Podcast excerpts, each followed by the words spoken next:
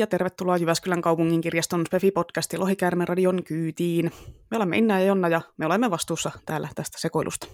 Ja tämänpäiväisessä spesiaalihkossa jaksossa me vastaillaan teidän armaiden kuulijoiden lähettämiin kysymyksiin, koska tämän maaliskuun aikataulullisten haasteiden vuoksi me ei ehditä, ehditä tehdä mitään enemmän semmoista paneutuvista vaativaa jaksoa, joten tällä on nyt sitten pärjättävä ensi kuussa sitten jotain tiukkaa asiaa, että tänään vähän tämmöinen rennompi hassuttelujakso.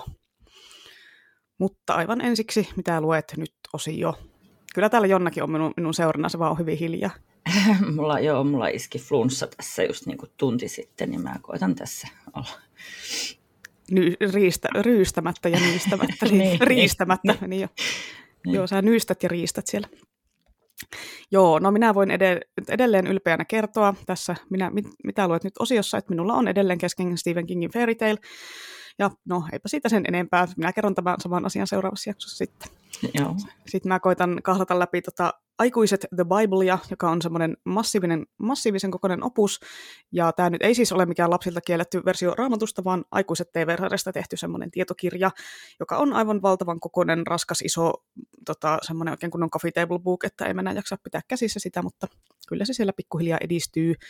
Ja sitten töissä yritän lukea kevään nuorten kirjoja läpi, että tällä hetkellä olisi kesken Mirjam Sireenin dystopia Kaupunki ilman koteja, josta ehkä sitten ensi jaksossa kerron lisempää. Mutta mitäs sulla on sitten luet, luennan alla tällä hetkellä? En siis sanon tähän, että kyllä se ihan normiraamattukin on, niin kuin pitäisi olla lapsilta kielletty, että totta, ei siellä, ei siellä mitään kauhean ihanaa ole. Tota, joo. Mulla on niin kuin edelleen kans samat novellikokoelmat kesken, samat kirjat alkutekijöissä, paitsi nyt mä vihdoin saan aloitettua ton Kate Atkinsonin Shrines of Gaietin. Sitä on tosi pitkä aika, kun mä oon viimeksi lukenut Atkinsonia, ja sitten mä ihan tuossa nyt oikein ihmetyttämättä, että miten tämä on niin tutun kuulosta. Että niin kuin kaikki tempo, kommentointi, mitä se sinne heittää ja tyyli on niin kuin ihan kuin mä olisin itse tehnyt jotain samanlaista – sitten mä niin oikein jäin miettimään, että siis, että mitä ihmettä mä mukaan kirjoittelen. Sitten mä niin tajusin, että mun simien biografiat, ne kaikki muistinpanot, mitä mä niistä simeistä teen, niin ne on niin ihan näköjään Atkinson tyylillä tehty. Ai silleen, että sulla on koko ajan joku, tota, joku asia suluissa siellä, koska Atkinsonilla huomasin viimeksi, kun mä sitä luin, että siellä on koko ajan semmoisia, niin joku asia on suluissa.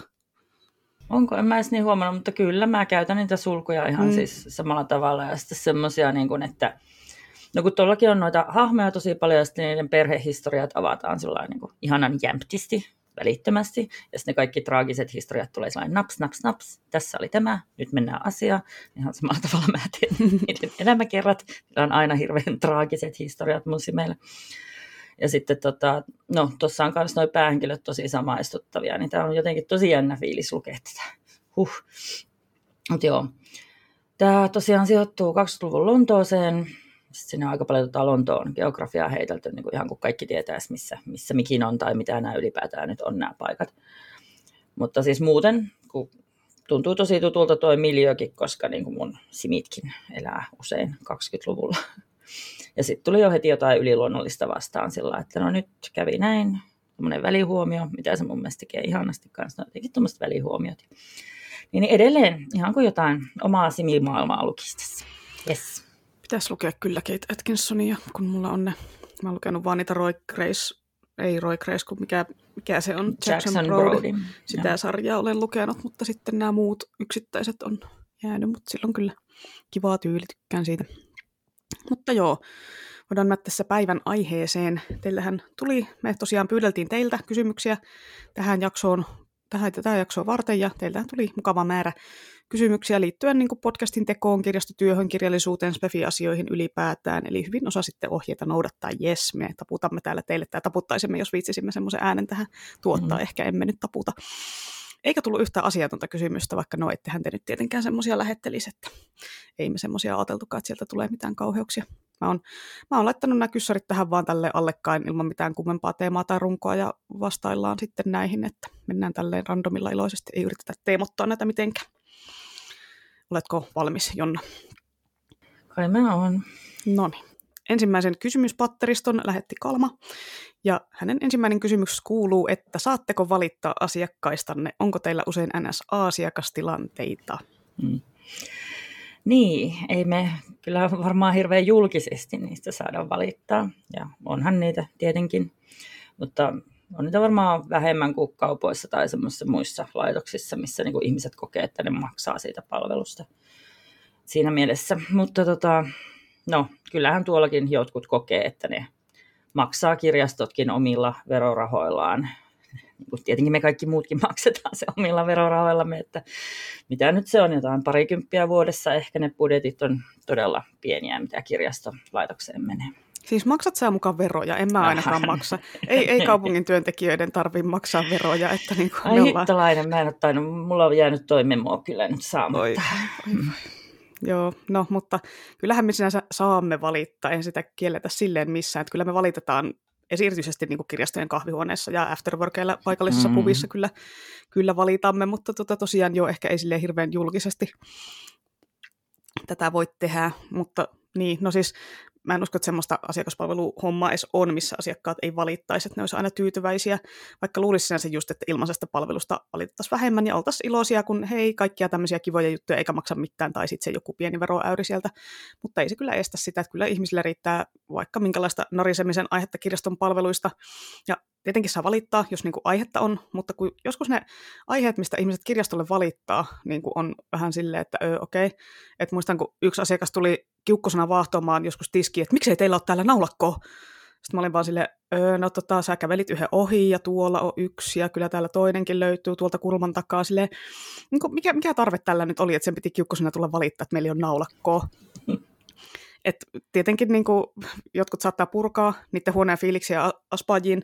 Et mä nyt ymmärrän, että se on silleen inhimillinen reaktio, jos joku asia elämässä ärsyttää, ja sitten vielä siellä kirjastossakaan ei jostain naulakkoa, niin siis niin kuin menee kuppinuriin. Mutta on se vähän tympäitä kuunnella sitten sitä kuitenkin tietysti me ollaan onneksi tässä työssä vähän ehkä niin kuin tässä harjaantuu antaa sille asioiden mennä toisesta korvasta, kun ei ne kuitenkaan ne asiakkaat mene sille hirveän usein henkilökohtaisuuksia, että ne marmattaa siitä myöhästymismaksusta tai jostain kirjan varauksesta, kun ei ole vieläkään saapunut. Tai että ihan varmasti olen palauttanut tämän kirjan ja et, et, miksi te minulta karhuatte sitä. Siis tämmöisiä, niin kuin, mitä se kirjasto on tehnyt, ei se asiakaspalvelija ole tehnyt sitä henkilökohtaisesti. Ja no, monet ihmiset on huonoja myöntää tekee itse tehneensä niin kuin virheitä. Itsekin kyllä kuulun näihin, onneksi mä en tee virheitä lähes koskaan. Mm.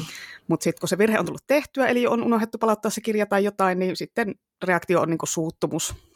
Et mä oon kyllä sitä mieltä, että kaikkien ihmisten pitäisi elämässään tehdä vähintään vuosi aspaduunia, niin sitten tämmöinen asiakaspalveluille turhasta natkuttaminen vähenisi aika paljon, kun kaikki osaa suhteuttaa sen silleen, että joo, tämä ei ole tämän asiakaspalvelijan syytä, jos työpaikalla on tämmöinen käytäntö, vaan se on jossain korkeammalla taholla päätetty ja tämä työntekijä ei voi siihen vaikuttaa, niin se vaan tekee sen töitä. Niin, niin. Maailmassa on kahdenlaisia ihmisiä, niitä, jotka on tehnyt asiakaspalveluja ja niitä, jotka ei. Että saatte siteerata minua, mä oon sanonut tämän jo aika monta vuotta. Joo, ja yleensä sen huomaa, koska jotenkin mm, itse niin en huomaa. aspaajana viitsi, kun jos vaikka mä niin kuin, on joku semmoinen huono asia jossain, missä mä oon palveltavana, niin sitten mä tajuan, että hei, tämä ei ole tämän asiakaspalvelijan vika, niin kuin viimeksi kun ostettiin yhtiä lippuja, ja siinä oli tosi huono systeemi. Niin sitten se ei ole sen asiakaspalvelijan vika, että tämä systeemi on huono, niin oltiin vaan silleen, että joo, tämä on ihan hanurista, mutta tämä ei ole sun syy, että en tässä sulle natkuta. Niin, niin. ja joo, tosiaan muistaa aina tuon sanoa, että, niin, että siis joo, ei tässä siis muuten mitään, mutta no laitatko vaikka eteenpäin, että tämä oli vähän mm. huono systeemi. Mm, niin. niin. Joo, sitten semmoinen seuraava kysymys samasta lähteestä, eli mikä on tyhmin argumentti tai oletus, mitä olette kuulleet Spefistä? Mulla ei nyt tuu, tullut, kun mä tämän kysymyksen näin, mulla ei tullut heti semmoista, haa, tämä asia tulee ekana mieleen, mutta mä voin kertoa semmoisen tarinan tässä hieman sivuten tätä. Kesähän oli 2014, kun oli Spefi-tapahtuma Finkon. Järjestettiin Jyväskylässä ja oltiin perjantaina kynnyksessä kaverin kanssa, joka oli kanssa tulossa mun kanssa sinne koniin seuraavana päivänä, niin samana viikonloppuna oli sitten Jämsässä tai jossain tässä Suomi Pop-festarit. Ne ei ollut tässä Jyväskylässä, kun mielestäni oli jossain kauempana. Ja siellä esiintyi kaikkien rakastava Cheek, varmaan just lauantaina, niin koko illan jostain syystä kaikki ne Suomi-popeille menijät niin kun änki meidän pöytään, ja oli silleen, että saako tähän istua, oltiin silleen, että joo, ihan sama, istukaa vaan. Semmoista perustiikin kuuntelija Jamppaa varmaan pystyt kuvittelemaan, että millaisia miltä ne näyttää. No itse asiassa en. En mä, en mä oikeastaan osaa kuvitella, että mulle tulee mieleen vaan joku Antti Holma. Mä niin en mä yhtään tiedä, minkä näköisesti ihmiset kuuntelee Cheekkiä tai mulla ei ole ainakaan kukaan koskaan tunnustanut. Mm, mä kyllä epäilen, että Antti Holma ei kuuntele Tsiikkiä yhtään enempää kuin mitä se rooli esittäminen on vaatinut. Kyllä se siitä jotenkin sillä vähän niin kuin sillä pirteesti puhu. Että, ja kyllähän se sitä roolia varten on sitä aika paljon. Niin, niin no varmaan ei, ei yhtään sen enempää. Pakko sanoa puhua siitä pirteesti, koska... No. I know, I know. Niin. Joo, no, mutta kuitenkin. No ne jäbät alkoi sitten kyselemään jossain vaiheessa meiltä, että miksi olette täällä, että oletteko tämmöisessä katsoa Cheekia. Ja oltiin Pian kanssa silleen, joo, ei, että me ollaan menossa Finkoniin. Ja sitten jäbät on silleen, että mikä se on niin sitten piti selittää, että joo, että se on sellainen tapahtuma, missä käsitellään spekulatiivista fiktiokirjallisuutta, fantasia, skifiä ja näin poispäin. Niin sitten jäbät on silleen, että siis mitä, luetteko te kirjoja? Siis miksi joku lukisi kirjoja? Siis, siis mitä? Siis niin kuin, ei me ymmärretä. Sitten Pia on silleen, tälleen kirjastolaisena koitti silleen perustella vähän kirjojen lukemisen hienoutta ja näin, mutta ensimmäiset perustelut niin tarinoiden hienoudesta ja tämmöisestä meni aivan niin ohi niiltä, niin sitten se yritti uudestaan, alkoi lähestyä tätä asiaa vähän sille malhaisemmin ja aloitti silleen, että no siis kirjassahan on hienoa niin se, että, tai siis, siis osaattehan te lukea, sitten jätkä miettii oikein hetken, öö, öö, joo, joo, joo, siis kyllä mä osaan lukea. Siinä vaiheessa vaan oltiin silleen, että ei hitto, revettiin vaan ihan täysin silleen, että joo, ei tätä tämä keskustelu ei johda mihinkään.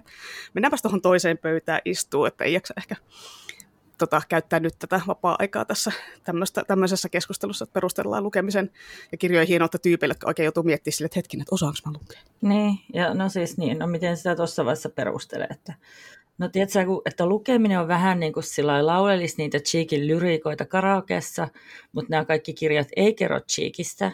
Ja sitten tota, lauserakenteet on vähän parempia ja niitä ei ole pakko ääneen laulaa.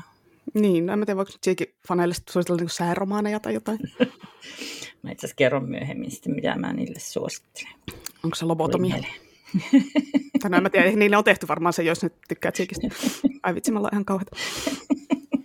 Joo, no mutta sitten sen jälkeen vielä toisessa pöydässä, kun oltiin, jotkut toiset Cheek-fanit tuli sitten selittää meille, että mun pitäisi lähteä jonkun jompe auton kyytiin, ja mä olin silleen, että joo, ei kyllä kiinnosta tämä jantteri eikä sen auto, niin sen kaverit oli silleen, joo, kyllä kannattaisi mennä, että se on tosi hieno se auto, ja mä olin silleen, että ei hitto, että mihin me ollaan tultu, että me ollaan kynnyksessä, ei täällä yleensä ole tämmöistä, että sitten kun seuraava porukka tuli vielä kyselemään, niin kuin, että saadaanko me istua tähän, oltiin silleen, joo, saatte istua, jos ette ole Cheek-faneja, mm, niin. kuin siinä ei, ei vaan pysty. en mäkään mä ymmärrä noista hienoista autoista, mitä, mun mielestä se on kai sellainen, missä on tota, tilaa istua, sitten on kuohria ja mansikoita ja autonkuljettaja ja sitten jotain hyvää musiikkia.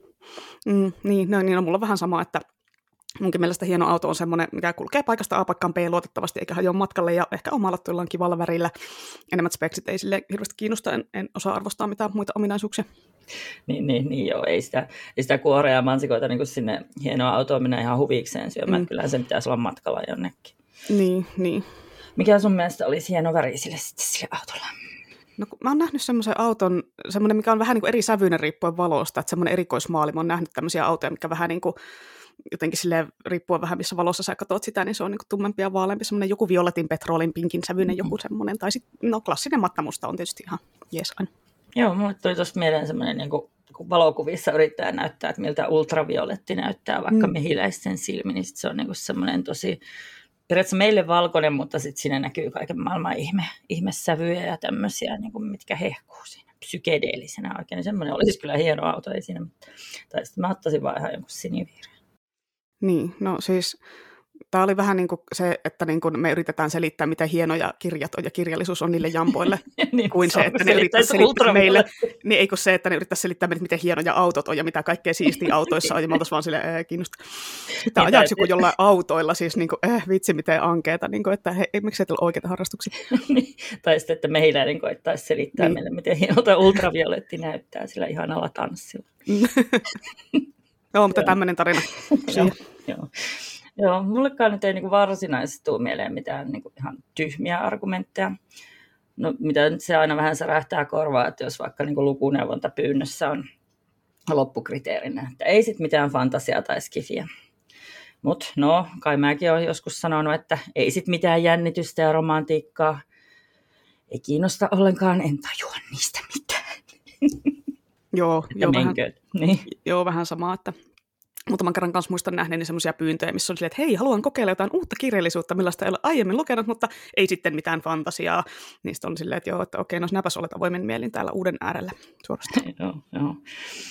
Sitten jo tota, siinä takakansi-podcastissa mä mainitsin tästä, mutta kerron nyt uudestaan.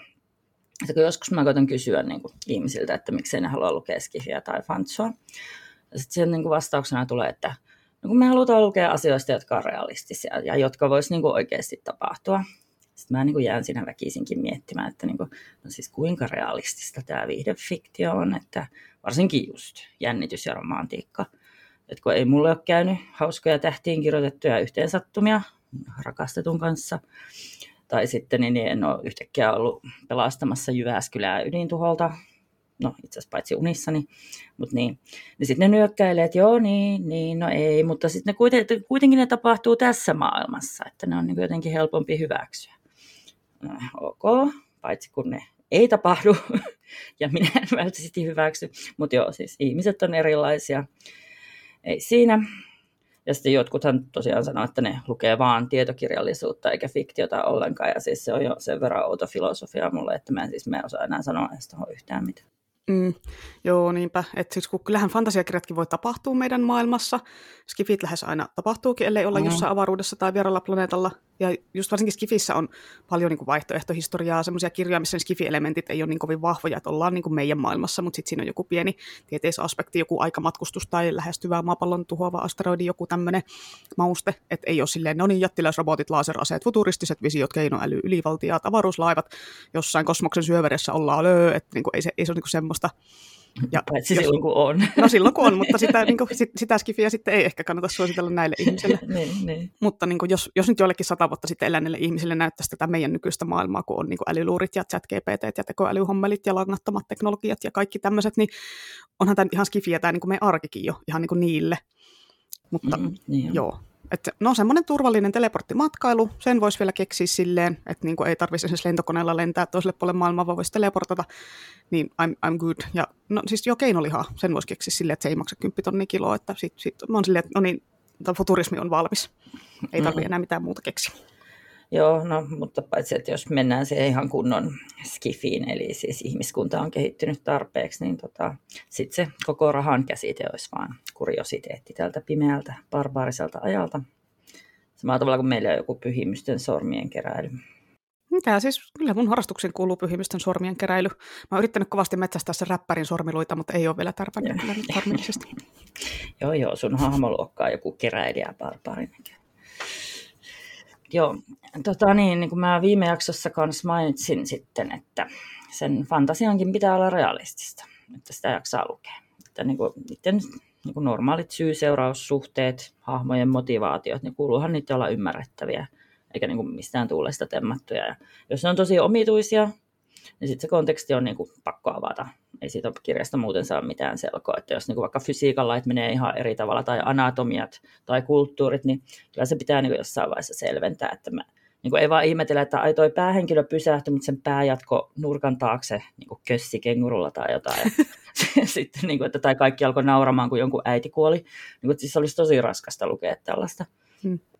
Ja sitten, että no tietenkin, että jos lukee vaikka jotain erotiikkaa, jossa ei yhtään käsitä, että millä logiikalla nämä oikein toimii, on se vähän puuduttava. Tai no itse asiassa kyllä se logiikka oikeastaan käsittää, mutta kun se ei ole ihan normaalia. En ihan. Niin.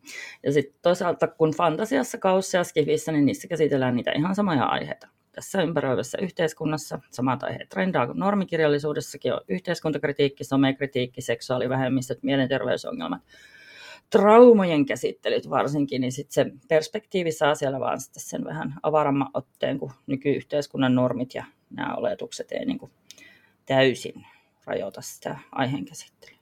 Ja sitten siellä on myös tietenkin romantiikkaa ja maailmanlopputaisteluita ja herra jees, tämä ihmissuhdedraamaa kyllä riittää, siis jos niistä nauttii. Niin mun mielestä tosiaan tämä realistisuusrajaus niin on pelkästään. No siis kyllä mä hämmennyn siitä joka kerta. Tai ehkä siinä on joku immersio-asteero, en mä tiedä, että ei vaan pysty jotenkin käsittelemään, en mä, en mä tiedä. Tai sitten se on ihan vaan näitä genrestereotypioita, että nakitetaan koko fantasia ja sitten kaikki nuorten kirjat samaan nippuun. Ehkä. Näinpä. Tästä tuli kyllä erittäin hyvä puheenvuoro tuli sieltä. Tosin, no tämä podcast on vähän sieltä, että me nyt vähän saarnataan tässä kuorolle. Kyllähän meidän, kyllähän meidän kaikki kuuntelijat mm. tietää, että, niin kuin, että nämä, näinhän se asia on. Mm, niin. Joo, se on myös vähän harmi, että kun tota, jotkut skifikirjat niin kuin vanhentuu just sen verran, kun tota, vaikka se kommunismin ja kapitalismin vastakkainasettelu ei ole enää se juttu, Sitten historialliset romaanit ei vanhena ton takia, mutta toisaalta kyllähän ne vanhenee sitten kielenkäytön takia tai sitten sen maailmankuvan tunkkasuuden takia, mitä on ollut paljon. Ei nekään sellainen ikuisia ole. Mutta siis kyllähän se ihan tästäkin huomaa, että niin siis se skifi voi olla tosi sidoksissa siihen just siihen todelliseen maailman-aikaan, missä silloin eletään. Että ei ne niin kuin ole ollenkaan normimaailmasta irrallisia. Mm, Joo, tai sitten tämmöinen ikuinen juttu, kun tehdään joku leffa, ollaan tehty kasarilla leffa, joka sijoittuu vuoteen 2019, ja sitten siellä on tyyli lentävät autot ja robottiylivaltiat, ja on ottanut vallan ja kaikki, että ne on lähtenyt ihan semmoisiin övereihin sfääreihin ja kuvitellut tietyllä asteella, mutta sitten ei kuitenkaan ole niin övereitä, että ne olisi kuvitellut, osannut kuvitella matkapuhelimia, vaan niitä löytyy vasta sitten, kun on, niin kuin kasarilla on tehty leffa, joka sijoittuu vuoteen 2060, niin siellä on sitten tämmöistä älykännykät, että ei, ei niin kuin 20 vuotta on ihan, niin kuin, tai 30 vuotta liian lyhyt aika tämmöiseen futurismiin. Joo, se on kyllä hurjaa. Mutta mua taas jäi harmittaa, että, että kun mä en muista, siis mä etin sitä termiä, mä oikein googlasin ja googlasin monta kertaa, mutta mä en muista sitä termiä, että Neil Stevenson käytti tästä niin kuin teknologiamuodista.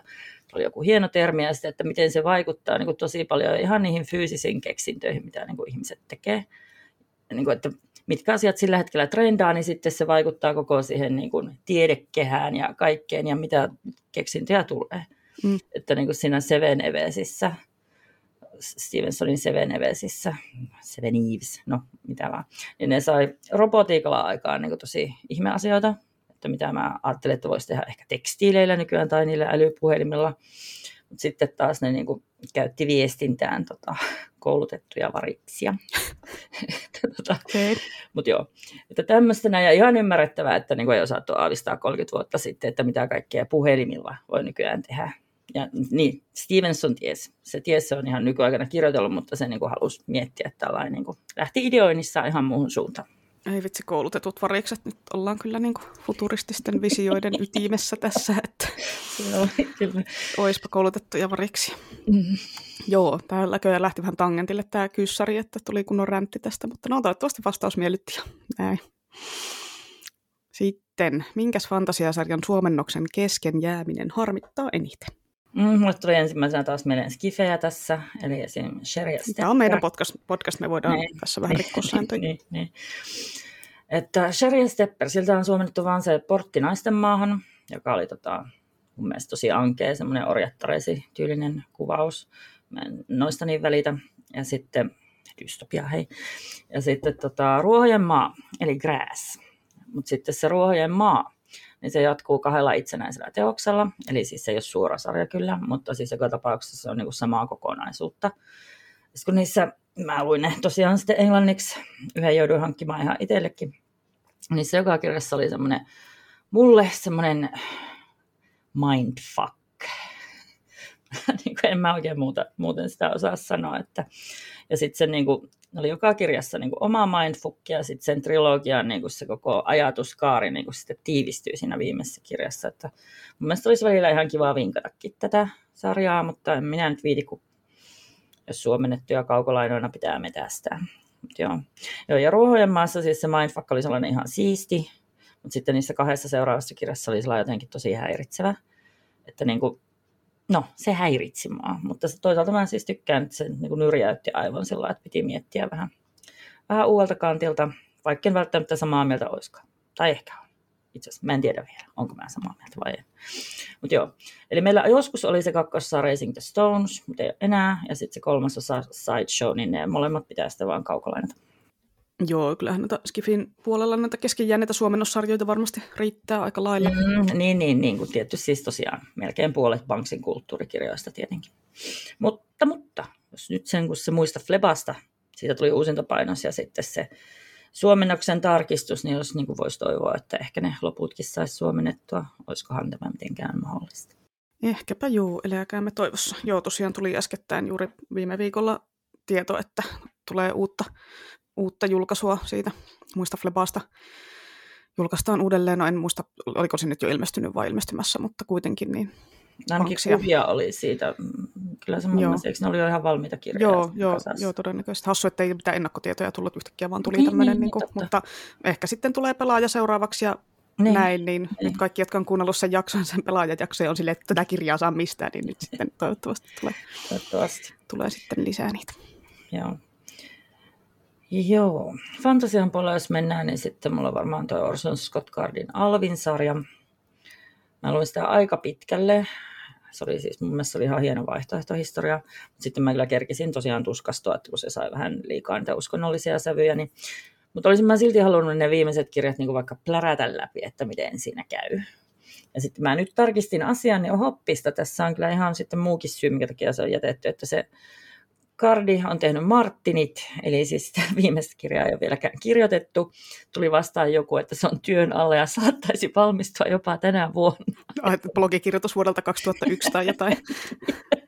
Mutta tota, mun mielestä se oli aika tuore. Joo. Siinä ne oli vähän skeptisiä muistaakseni, että no katsotaan nyt, koska tosiaan se eka osa, se seitsemännen pojan seitsemäs poika, niin se oli kirjoittu vuonna 1997. Hmm että pitkä aika tässä on vierähtänyt. Onko tämä Orson Scott Card, mikä kirjoitti kanssa sen, mistä viime jaksossa puhuttiin? Ender, se, joo, Ender, joo, kun sä joo. puhuit siitä uskonnollisuudesta. Niin joo, joo no siis... Enderissä ei siis sillä lailla ollut ollenkaan, mutta tota, tosiaan tämä Alvin-sarja oli se, missä joo. se mua häiritsi, ja sitten monissa sen muissa kirjoissa, mitä mä joskus kaivelin jostain. Niin, se vaan häiritsi, että se kirjailija oli johdasmielinen mormoni, mutta se ei niin näkynyt siellä kirjoissa. Joo, ei, mutta tuossa Alvinissa oli semmoinen, niin, no siinä tuli tuommoinen tosi chosen one juttu. Joo, no niin. ja hyvin uskonnollisella tavalla. No jos se kirjan nimi on Seitsemännen pojan seitsemäs poika, niin, niin, niin tietää, niin, että sen niin, on oltava joku mieletön chosen oneista, chosen one ja chosen one. Mm. Joo. Sitten on tietenkin, niin, sitten on tietenkin vielä ajanpyörä. Siis se ei niin kuin henkilökohtaisesti harmita, kun en ole sitä aloittanut, tai siis on, mutta ei niin kuin sillä mutta siis ihan oikeasti kaikkien muiden puolesta harmittaa, että siis niin kuin järjettömän pitkä sarja. Ja sitten vaan ehkä sen takia, kun kirjailija kuoli ja se vaihdettiin, niin sitä ei jatketa, vaikka se vaihdos oli vielä Brandon Sanderson, niin kuin, että mun mielestä jotenkin käsittämätöntä ja niin kuin ylipäätään niin kuin tosi törkeä temppu lopettaa kaikki suomennokset kesken, mitä on. Että ymmärrän, että rahaa ja resurssit sanella, mutta en minä tiedä joku raja. Mm, joo, tuo ajanpyörä on kyllä outo, että moi, me julkaistiin 25 kirjaa, mutta jätettiin nyt nämä loput suomentamatta, että koittakaa pärjätä. Et tietysti kun ne on alun perinkin suomennettu sillä, että se alkuperäisteos on jaettu kahteen osaan suomeksi, kun ne on ollut semmoisia Sanderson-mallin tiiliskiviä, eli niin kuin niitä jäi kolme kirjaa kääntämättä, niin niistä olisi tullut se 5-6 kirjaa suomeksi. Että silleen vähän niin kuin isompi urakka, mutta silti niin kuin haloo, että... Niin. Joo, kyllä koko Suomen spefi sen skene katsoo teitä, että miettisitte vähän. Sun koiraskin häpeä sua. ei, ei jakso ilman kummeliviittausta. Joo. Joo, minä voisin kertoa minun harmituksista seuraavana. Ensimmäinen mieleen tuleva tosiaan tämmöinen kesken jäänyt sarja. Harmitus on Laini Taylorin Daughter of Smoke and Bone trilogia, kun siitä tosiaan tuli kaksi osaa suomeksi, mutta ei sitä viimeistä tullut, että niin kuin, what? Et mielellään mä olisin joskus aikoina ottanut sen mun yläkoulujen genreminkkauksiin esim, kun siinä on kuitenkin ihan hyvää fantasiamenoa, mutta se ei ole oikein sellainen kirja, mistä voi lukea vaan se eka osan, kun se tarina jää ihan kesken, niin en mä viitti ehkä 14-vuotiaille suositella silleen, että joo, no kolmannen osalla joutte sitten lukea englanniksi, että näin, niin se on kyllä semmoinen, mikä harmittaa. Sitten Toihan, toihan nyt on siis vähän vanhempi sarja, että eka osa ilmestyi 2011, suomennus tuli 2012, että nämä on näitä YA-fantasiapuumin alkuaikojen kirjoja, että tuohon aikahan vielä siis sarjoja kyllä jätettiin kesken kääntämättä. Et nykyään tuntuu kyllä, että jos joku sarja aletaan suomentaa, että jos se aloitetaan, niin kyllä se käännetään loppuun asti sitten. No tosin no tässäkin kohtaa voin mainita sitten katkeruuteni siitä, että Otavahan kovasti lupaili suomennosta Robin Hoppin Liveship Tradersista. Me joskus podcastin alkuaikojen fantasia-uutisissa uutisointiinkin tätä, että jee, nyt se on tulossa, mutta ei sitä ole tullut ja varmaan on jäissä koko projekti. Tietenkin tämä on parempi kuin se, että jos ne julkaisisi yhden tai kaksi ja sitten se jäisi kesken, että sitä kolmatta ei tulisi, mutta kyllä tämä nyt ärsyttää, kun tätä on niin odotettu suomeksi siitä asti, kun se on julkaistu se koko kirja, että sille sitten vähän luvataan, että no niin, nyt kun olette 20 vuotta ottanut käännöstä, niin nyt me käännetään se, ja ähä, kun eipäs käännetäkään, ja niin kuin, öö. Ja sitten toi Naomi Novikin Temeraira-sarja, suomentaminen on jäänyt kesken, se harmittaa kans ihan tosi paljon. Mä en olisi lukenut sitä kakkososaa, kun mä jotenkin tajusin, että niin eihän tätä tosiaan ole suomeksi, kun vaan nämä kaksi kun jos se on yhtä hyvä ja koukuttava, tässä on toinen logiikka, että mä en voi lukea sitä kakkososaa, koska jos se on yhtä hyvä ja koukuttava kuin se kuninkaan lohikärmessä eka osa, niin sitten mä joudun alkaa tilaa niitä enkuksia jotain, kun ei niitä kirjastossa edes ole, ja äh, niin on silleen, että ei haluaisi lähteä siihen, että no niin, nyt pitää aloittaa, kun se on aika pitkä sarja vissi. Niin se on kyllä vähän silleen, että voi voi. Ja no, mä en pääse meidän kirjaston nuorten osastoon selaille, kun meidän kirjasto on remontissa ja kirjat on laatikoissa, mutta mä vähän, vähän googlettelin, että mitä tämmöisiä kaikkia sarjoja on muita, mitä on jäänyt kesken, niin Sara Prineasin Taikavaras, Tomi hehkutteli tätä jossain jaksossa aiemmin, niin se on kanssa jäänyt kesken, että siitä on suomennettu kolme osaa viidestä, kuten myös sitten Kristin Kashoren Graceling-sarja, josta on suomennettu vaan eka kirja nimellä Syntymälahja. Mä katselen sitä Syntymälahjaa aina, kun mä hyllytän nuorten fansua, kun se kiertää lainassa ihan koko ajan. Että mikä hitto tämä edes niinku on, että se kansi on ihan jäätävä, semmoinen tasaarin tietokonegrafiikka kuvaa semmoinen rumiin mahdollinen, mutta siis niitä paria meidän kirjastossa olevan idea, että niitä vaan luetaan ja luetaan ja teinit lainaa niitä ja sitten käy sääris, kun ne tarttuu siihen ja sitten on sille, oh, oispas hyvä ja ai, ei tätä pysty lukemaan enempää kuin ei tätä käännetty. Jos ei ole enkun taso tarpeeksi korkea ja jos sitä ei edes ole meidän kirjastossa enkuksi, niin ei ne nuoret niitä nyt rupea välttämättä ostamaan. Niin en mä, en mä nyt itsekään kyllä jaksa alkaa lukemaan, enkä varsinkaan kirjavinkkaamaan sitten tuommoista teosta. Sitten olisin kyllä halunnut, että Scott Lynchin Herrasmies Roistot-sarja olisi saanut jatkoa suomeksi niin kun, koska eka osa Lokkelamorran valheet ilmestyi alkuppikielellä 2006 ja suomeksihan se tuli sitten 2007 heti. Sitten on seuraava osa Red Seas Under Red Skies tuli sitten samana vuonna enkuksi ja seuraava osa, no sitä saatiin ottaa vähän pitempään, se oli tuli 2013, mutta suomennoksia ei sitten koskaan nähty näistä kahdesta. Et voi olla, että tässä meni kustantajalla vähän nyt silleen pieleen homma, kun meillä meidän kirjastossa ainakin tämä suomennos on lykätty nuorten osastolle. Mutta, ei se enää ole. Joo, joo jossain vaiheessa se oli. Mä, niin mä oli. Tota, luin sitä. Niitä ei monta että ole enää jäljelläkään, kun ne on luettu ihan puhki, eikä niitä saa uusia.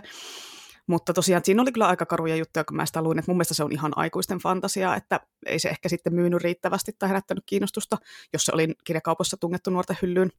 Ja kun se on vähän semmoinen erityylinen kirja, että sitä ei, voi, sitä ei voinut markkinoida silloin semmoisena, no niin, tämä on Sormusten herran ja Harry Potterin mantelin periä jalanjäljissä henkinen kirja, kun silloin siihen aika yritettiin joka fantsukirjaa silleen, no niin, tämä on seuraava Sormusten herra, niin sekin on saattanut vaikuttaa siihen, että Tietenkin oikeasti Solmusta herrallekin tuolla, kun sitä on kuitenkin niin kuin järjettömän pitkä aika. Niin, no, mutta kun silloin tuli ne leffat niin, silloin niin, 2000-luvun joo, joo, niin, alussa, joo. niin sitten se aiheutti semmoisen semmoisen boomin. Et joo, mutta tämähän on taas niitä ikuisuussarjoja, joiden uutta osaa on otettu jo kymmenen vuotta, eli tämä menee sinne Martin ja Rothfuss kasaan, nämä kirjailijat, jotka ei saa kirjojaan kirjoitettua. että tuosta Thorn of Emberlaneista, eli se sarjan nelososasta, niin siitä tulee tyyli kerran vuodessa semmoinen skuuppi, että no niin, nyt se vihdoin ilmestyy, mutta sitten ei se ilmesty. Että mä oon aika monta, monta tämmöistä niin blogipostausta kävin katsomassa, että aina vuoden välein tulee, no niin, nyt se tulee tänä vuonna. Ja, joo, ei se tule. Joo, no siis tuolla kirjailijalla on ollut jotain mielenterveyspuolen probleemia, että silleen ihan ymmärrettävää, että ei ole niin mikään laiskuus vaan kyseessä tässä niin kuin viivästymisessä. Et viimeisin tieto on kesältä 22, että jossa Amazonissa lukee, että se tuli helmikuussa 24, eli vuoden päästä, ja Book Depositorissa lukee, että joulukuussa 24, mutta siellä nyt lukee aina vähän mitä sattuu päivämäärit. Saapa nähdä, tuleeko se ikinä. No, mulla on lukematta sarjan kakkos- ja kolmososat, mä en vaan jotenkin jaksanut, että enkoks lukee, ja mä myön just poiskin vielä, että en tiedä, mutta kyllä mä olisin ne suomeksi lukenut. Jos ne olisi suomeksi, niin olisin lukenut, mutta enkoks vaan ei jaksa tahia, se on niin hidasta ja raskasta. Joo, mä, mä luin ne kyllä kaikki. No se oli sillä että, että sen hirveästi menetä, kun se mun mielestä harmillisesti se eka suomennettu osa oli ihan paras. Hmm että ne vähän jäi toistaa itseensä ja tuli vähän sitä draamaa, mutta olisin mä siis, tota, siis olisin mä nyt kyllä neljännen osa ja tällä lukenut, jos se olisi ilmaantunut. Ja tosiaan oli aikuisten kirjat, kielenkäyttö ja ne väkivaltakuvaukset, siinä oli ihan aikuisille tarkoitettua. Joo, se tynnyrijuttu oli aivan hirveä. Mm-hmm. En vitsi spoilata sitä, mutta se oli semmoinen, että siis mä muistan sen edelleen, niin kuin, vaikka siitä on yli kymmenen vuotta, kun mä luin sen, niin se, se oli jotenkin aivan kauhean. Joo, no mutta tämä nyt ei ole sarja, mutta kyllä minua harmittaa aika paljon, että Keanu Reevesin, ei kun siis Kaimanin kirjoja, on jäänyt suomentamatta, että niin novellikokoelmia ei ole käännetty yhtään, ja sitten Ocean at the End of the Lanekin on niin silleen, että ei, ei käännetä. Niin, niin. Ja sitten just kun se Kaimanin Trigger Warning on mun mielestä niin, niin paras novellikokoelma, että jos niin kuin erityisesti vinkkaisin, niin vinkkailisin sitä kyllä koko ajan. Mutta eihän näitä nyt viiti, kun on vaan yksi kappale Jyväskylässä ja sekin korjattavana ja yksi jossain seuduissa. No sentäs yksi on seuduissa, ei siinä mitään. Tietenkin tähän ongelmaan voisi olla se ratkaisu, että hankitaan niitä ei-suomentamattomia teoksia niin kuin enemmän kuin se yksi että tota, kuitenkin spefilogiat tottuu pakolla niin kuin ennen pitkää lukee englanniksi, sori vaan. Mm. että tota, kun joka tapauksessa tämä suomentaminen näyttää olevan ihan haphazardia, suokaa anteeksi, anglismien viljelyni, joka on myös täysin haphazardia. tota, niin, niin. Mutta joo, voisin tästä kirjaston sisällä keskustella. kyllä mä yksi päivä kattelin, että niin kuin muutamaa sellaista paljon varattua niin kuin kielistä teosta oli niin kuin enemmän kuin yksi kappale, oho, ehkä jopa kolme. Uh. Joo, kyllä niitä nyt on ruvettu ostelemaan vähän lisää niin, kappaleita, niin, kaikkia niin, Colleen Hooveria ja Taylor Renkintreedia ja kaikkia näitä. Niin, joo, onhan se ollut tosi työllistävää, että niin on joutunut ihan huvikseen vahtimaan jotain Sandersonin Stormlight Archivein kirjatilannetta, että kun ne kuitenkin kiertää koko ajan ja sitten ne tietenkin hajoaa käsiin ja sitten pitää olla skarppina tekemässä lisää kappaleen mm. Joo, mäkin joskus kyttäsin jotain tiettyjä kirjoja, että mm. eihän ne ole mennyt perintään, että onhan ne palautunut, eihän ole niin kuin, joutunut poistaa silleen, että hei, tuosta sarjasta puuttuu nyt kakkososa keskeltä, kun joku on varastanut sen tai sotkenut sen jollain, niin mä niin kyttäsin oikein niitä lainatilastoja jostain niin, Aurorasta, niin, että, niin, että niin. Niin kuin, onhan nähty täällä ja onnekaan kaikkihan saa varmasti näitä lukea. Joo, tämmöisiä, niin kuin, tämmöisiä kirjastotöitä me tehdään. Joo, siis sehän jäi myös suomentamatta se Kaimanin Interworld YA Fantasia Skifisarja, tämmöinen genre blender Skifisarja, jota on kirjoitettu yhdessä Michael Reevesin kanssa, ei siis Keanu Reevesin, vaan Michael Reevesin kanssa, että, että mä luin vähän siitä, että se kuulosti ihan mielenkiintoiselta tämmöiseltä just genresekoituskirjalta, mutta mä katsoin, että se ei, ole, se ei ole saanut kovin hyviä arvosanoja Goodreadsissa, niin voi olla, että sen takia ei just käännetty sitä, että ei ole haluttu ottaa. Okei. No en mä tiedä, on mun mielestä silti outoa, että kun se on kuitenkin ihan nuorten osastollakin menekkiä niittävä mm. kirjailija. Mm kaikki Coralineit sun muut, paitsi että mm. ja Hautausmaan poika on suomennettu jo. Niin, ja ne on vielä hirveän suosittuja, ja sitten niin tuntuu, on. että niitä, jos yrittäisi jostain kirjakaupasta kaivaa, niin ei niitä edes saa. Ei, ei niinku saa edes niitä vanhoja mistään. Nehän on niinku joku kovakantinen Neverwhere, niin sehän, siitähän saat 80 maksaa helposti ja Ouch. näin poispäin. Okay, et ne on silleen, että voisi niinku uusinta painoksia niistä vaikka painaa. Niin, niin. Oliko se nyt kenenkä kenenkä tallissa se kaima nyt sitten Suomessa onkaan, onko se ollut Otavalla vai kelle. No, anyway, No, mä en myöskään lakkaa hämmästelemästä sitä, että Stephen Kingiltä ei ole suomennettu yhtä sen parhaista novellikokoelmasta, eli Bazaar of Bad Dreams, ja kun kuitenkin sitten sen jälkeen ja sitä ennen on suomennettu ihan kaikki, että myös ne lyhyt romaanikokoelmat ja kaikki on niin kuin suomennettu, niin yksi kirja jätettiin vaan välistä. Että oliko nyt novellit niin kuin liikaa tammelle, että niin kuin pienoisromaaneja, jos on niin kuin yhdessä kirjassa neljä tarinaa, niin se on ok, mutta sitten jos siinä on 14 tarinaa, niin se ei ole ok. Niin kuin, vitsi, että ärsyttää ni, niin kuin niiden kingifanien puolesta, jotta enkun kielen taito ei riitä siihen alkuperäiskielen lukemiseen, tai jotka ei edes tiedä ehkä välttämättä, että koko kirja on olemassa. Joo, mäkään tiedä, kun se mm. on tullut vastaan tota, niin, niin, näköjään. Niin, tota, mutta joo, tosiaan faneille sori, ei tähän auta muu kuin enkuksi lukemaan opettelu. Siinä mielessä se on Stephen King on helppo aloittaa, koska se on tosi helppoa kieltä. Mutta tota, niin, niin, siis ja onhan niitä nyt ihan novellikokoelmakin suomennettu. On, on. Niin aikaisemmin on suomennettu niin, kaikki niin. ja sitten yksi vaan skipataan. En ymmärrä. Se outoa. Mutta joo, siis kyllä voin alo- suositella Stephen Kingin lukemista enkuksi. Mä aloitin sillä enkuksi lukemisen joskus aikoinaan, kun mä en jaksanut ottaa Under the Domein suomennosta, niin sitten vaan rupesin lukea kaikki enkuksi ja se on niinku tosi sille easy, että niin ei jo. ole semmoista mongerusta että, tai niinku hankalia lauserakenteita tai jotain tämmöistä tosi sujuvaa. No, no nyt sitten suomennokset ilmestyy nopeammin, kun mä ehdin lukea alkuperäiskielellä, että siis Fairytalehän tuli jo suomeksi ja englanniksi luen edelleen, mutta joo, ei mennä siihen. Sitten vielä kysymys. Paras kotimainen fantasiakirja ja tai sarja?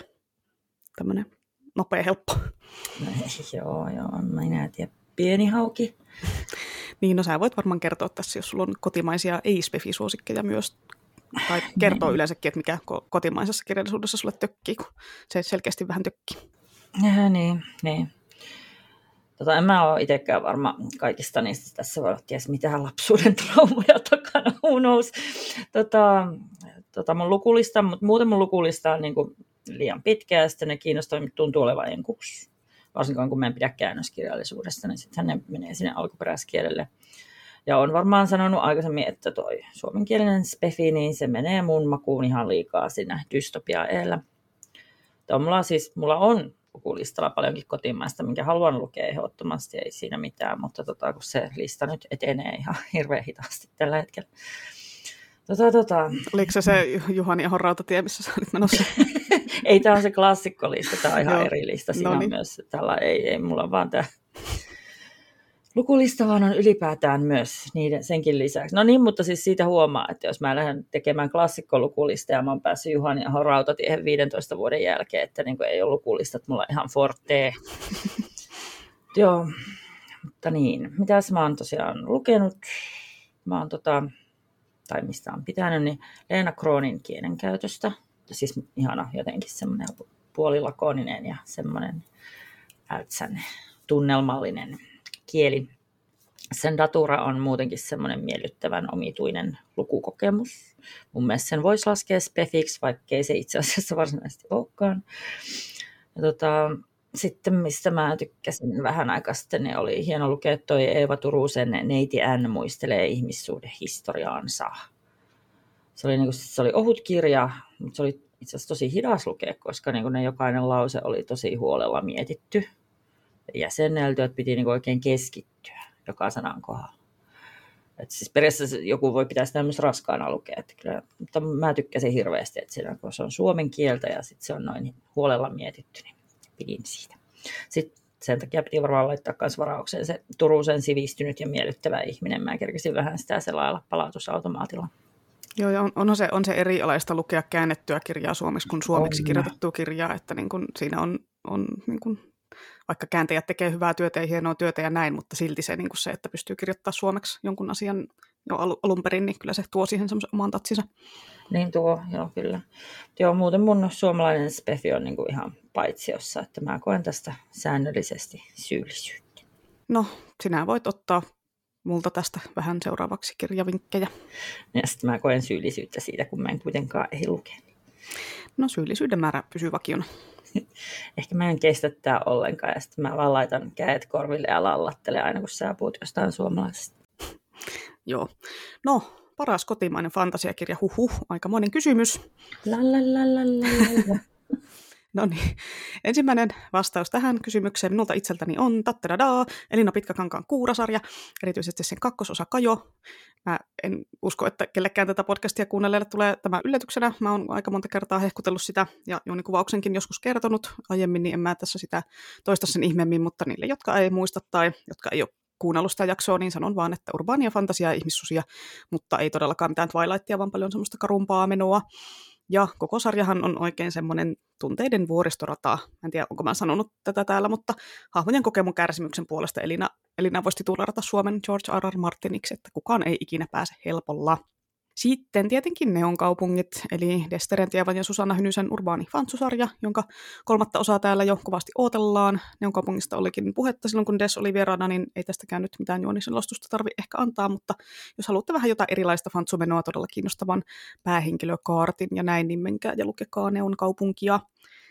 Sitten Pieni hauki on tietenkin aivan huikea, kuten myös tietenkin Johanna Sinisalon Ennen päivänlaskua ei voi ja muut hänen teokset ja tietenkin sitten Annina Mikaman ta- Taikuri ja taskuvarassarja. Mutta tietysti voisin tässä mainita semmoisia suosikkeja, mitä ei ole aiemmissa jaksossa mainittu. Viime kesänä mä luin semmoisen kuin Katri Kauppisen Laakson linnut Aavan laulut, joka oli älyttömän kauniisti kirjoitettu YA-fantsu, semmoista vähän Kalevalaa muinais suomi-henkistä menoa, loitsurunoja henkieläimiä, enteistä ennustamista, he, enteistä, kävelevistä puista ennustamista. Joo, siis kansanperinnettä kaikkea tämmöistä oli siinä. Et siinä oli paljon hahmoja, joiden kautta sitä tarinaa kerrottiin, ja se onnistuttiin kirjoittaa silleen koukuttavasti, että luvut oli tosi lyhyitä, ja aina vaihtui se kertoja joka luvun välillä, niin sitten tuli semmoinen, ää, haluan tietää lisää oloa, kun luku loppui äkkiä. Tosi, tosi hyvä oli tämä kyllä, kansi tsekkaa. Että nämä kotimaiset fansusuosikit multa näköjään on järjestään urbaania fantasiaa tai muuta tämmöistä, kun nämä seuraavatkin nämä nyt sitten on. Eli Pasi Ilmari Jääskeläisen Harjukaupungin salakäytävät, vaikka ei täällä kyllä ainakaan meidän kirjastosta löydy fantasiahyllystä. Tämä on enemmän semmoista maagista realismia suomikummaa. Tässä kirjassa nimittäin seikkaillaan maagisessa Jyväskylässä, josta löytyy mystisiä salakäytäviä, jotka sitten johtaa kummin paikkoihin ja aikoihin. Ja tämä on siitä jännä kirja, että siinä on kaksi erilaista loppua painettu, että kirjasta itsessään näe, että kumpi loppu siinä nyt sattuu olemaan, että pitää lukea. Ja sitten lukemisen jälkeen etsiä se toinen versio, koska jos sä menet katsoa sitä viimeistä aukeamaa, niin kyllähän sä spoilannut aivan täysin, että se on vaan sitten luettava toinen ja etsittävä se toinen, jos kiinnostaa se loppu, loppuero huomata. Joo, toi on tota, jäänyt multa jääskeläiseltä väliin. Ja taas se just sen takia, että kun kaikki muut luki sen, niin sitten mun ei enää tarvinnut. Mm, toi on kyllä jännä toi tuommoinen efekti. Mä itsekin tunnistan, että en jaksa lukea jotain kirjaa, kun kaikki muut luki jo joidenkin kirjojen kohdalla. Sitten voisin mainita vielä yhden viime aikojen suosikin, taas urbaani fantasia, eli Hanna Morran Vastatuule lohikärme, jonka luin tuossa yhdellä loikoomisella yhden junamatkan aikana. Oli tosi koukuttava viihdyttävä, että etsikää sinne, jos tykkäsitte. Esimerkiksi Joanna Heinosen verenväestä tai Terhi Tarkiaisen pureen muasta, eli semmoista vähän chiklit vibaa mukana, että kuumia miehiä, oikeasti tuli kuumia naisia, höyryjäviä suorastaan erittäin, erittäin nais. Tykkäsin. Ja kuten siinä Suomi Fantsu-jaksossa taidettiinkin tosiaan miettiä, niin tuntuu, että nykyään Suomi Fantsusta hyvin suuri osa on joko tota Kalevalaa, muinaissuomi-historiaa, osastoa tai sitten urbaania fantasiat. Eihän täällä semmoista perustolkienistista keskiaika-taikamaailmaa hommaa esiinny niinkään paljon, että ainakaan niin isompien kustantamien kirjoissa nykyään. Joo, joo ja mä niin kuin mietin kanssa, tota, että kun just tällä hetkellä mainit se muinaissuomikaan niin erityisesti kiinnosta, niin ei enää niin kuin jotenkin pääse nämä kotimaiset kauhean korkealle sinne lukulistalle. Mm.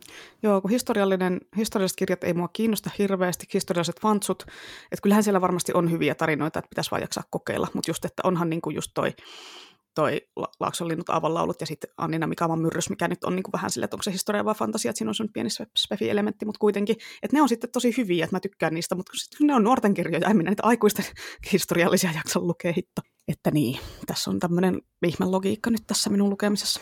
Joo. Mäpäs kysäisen sulta seuraavan kysymyksen. Että mitä fantasiakirjassa, leffassa tai sarjassa tai pelissä nähtyä ruokaa söisi, söisimme? Söisimme. To minä söisin kaikkea, mikä mainitaan Redwallin tarussa. Et se oli ruokakuvausten suhteen semmoinen lasten fantasian viisikko. Siellä vaan koko ajan lueteltiin ihan semmoisia mielettömiä juhlaruokia ja hunajakakkusia ja siemenleipiä ja kaikkia herkkukasvisruoka-asioita. Tosin ne, siellä on päähenkilönä hiiret ja mäyrät ja jänikset ja tämmöiset, niin ja ne kokkaa niitä, että ne annoskoot voisi olla ihmiselle aika, aika mitättömiä. En, en mä tiedä, ehkä ne menisi niin alkupaloina tai tapauksina ne niiden hunajakakkuset siellä niiden hiirten. Ja sitten tietenkin pitäisi päästä maistamaan niitä kuuluisia kirsikkatomaatteja, mitä Denethor söi kuninkaan paluussa samaan aikaan, kun se Faramir melkein kuolee siellä ja Pipin laula. Et siitä, siitä kohtauksesta on kyllä tullut niin hyvää lotrimeemiä, että pitäisi kyllä testata niitä, jos tulisi tilaisuus, niin näihin, näihin tomaatteihin. Joo, ne tomaatit kyllä jää mieleen. Joo, kyllä. Kaikki muistaa, muistaa ne tomaatit. Paitsi mä taisin lu- luulla niitä aluksi joksikin viinirypäleeksi, mutta no, en ihan. No, en ihan.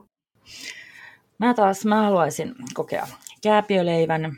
Tota, arvaakkeelta on parodioitu tällainen mukaan otettava rodullistettu leipäkäntty. joka on, leipä. joka on niin täyteläistä, että sillä jaksaa viikkoja. Arvaakko mitenkään? Ei kyllä siis on mitään mieleen, että mikä olisi voinut olla jossain toisessa teoksessa, että nyt tulee tyhjä. Joo, no tämä Pratsettin kääpiöleivän hienous piilee siinä, että se on niin sairaankovaa ja pahaa, että aina kun nälkä yltää sietämättömäksi, niin pelkkä vilaisu siihen leipään kadottaa ruokahalun välittömästi. Ja sitten jaksaa taas uudella gustolla jatkaa matkaa kohti seuraavaa majataloa ja siellä toivottavasti olevia höyryäviä patoja. Niin. ja lisäksi sitä voi tietty käyttää aseena, jos niin kuin vaikka susilauma hyökkäisi kimppuun kesken lounastauon. Niin, tai laittaa sen leivän siihen sille eteen, kun susi hyökkää niin kuin kaulaa kohti, niin siihen väliin leipäni. Sillä Joo. voi ihan nuijia kuulemma. Niin, no se, on, se voit käyttää monella eri tavalla. Monikäyttöinen leipä. Kuulostaa mahtavalta keksinnöltä kyllä tämä kääpiöleipä. Että tiedä, olisiko siellä reseptiä jossain mahdollisesti voisi testata. Mä mietin, että olisiko siinä Näniokin reseptikirjassa siis semmoinen olemassa, mutta Pakko en mä, en mä kyllä usko, että siellä on kääpiöleipää, kun se, ei se kokkaile semmoisia. Joo, joo. No mutta ehkä se on joku semmoinen vaan normileivän resepti, mutta siihen tulee just joku kolme desiä suolaa ja käsketään paistaa se semmoisessa kivikovaksi uunissa. Ja... niin toisaalta ehkä vaan, sit vain kääpiöt tietää tämän ja parhaat reseptit on niinku sellaisia tarkoin varjeltuja sukusalaisuuksia. Mm, joo, että siinä parhaassa on niinku 3,2 desisuolaa, että sitten niinku se pääsee sinne oikealle levelille ja pitää paistaa just jossain tietynlaisessa uunissa kivikovaksi. Joo. Voit tietää. Mm. Kääpiöt ja tietäjät tietää. Joo, sitten kans tota, niin, niin, voisin syödä jonkun One Piecein pirunmarjan, mulla ei ole vielä vastaan tullut siinä sarjassa sellaista, mikä mä välttämättä haluaisin. Ja siis muistutan, että tämä One Piece on maailman paras ja maailman myydyin mangasarja, josta on jo yli 100 pokkaria, joka jatkuu yhä. Olisiko ollut meneillään jotain 25 vuotta. Niin, niin nämä pirunmarjat on siis sellaisia supervoimia antavia hedelmiä. Niistä harvemmin päälle päin tietää, että minkä ihmekyvyn niistä saa onko nämä vähän niin kuin joka maun, joka maun rakeet, että sä et tiedä, mitä sieltä tulee ennen kuin Joo, joo paitsi että ne ilmeisesti nämä kaikki maistuu vielä pahallekin. Ah, okay. niin, tota, ja haitta-efektinä niiden syömisestä sit koituu se, että tota, sen jälkeen merivesi vie kaikki voimat, mikä on sitten näille merirosvoille vähän pahempi juttu. Joo, anyway.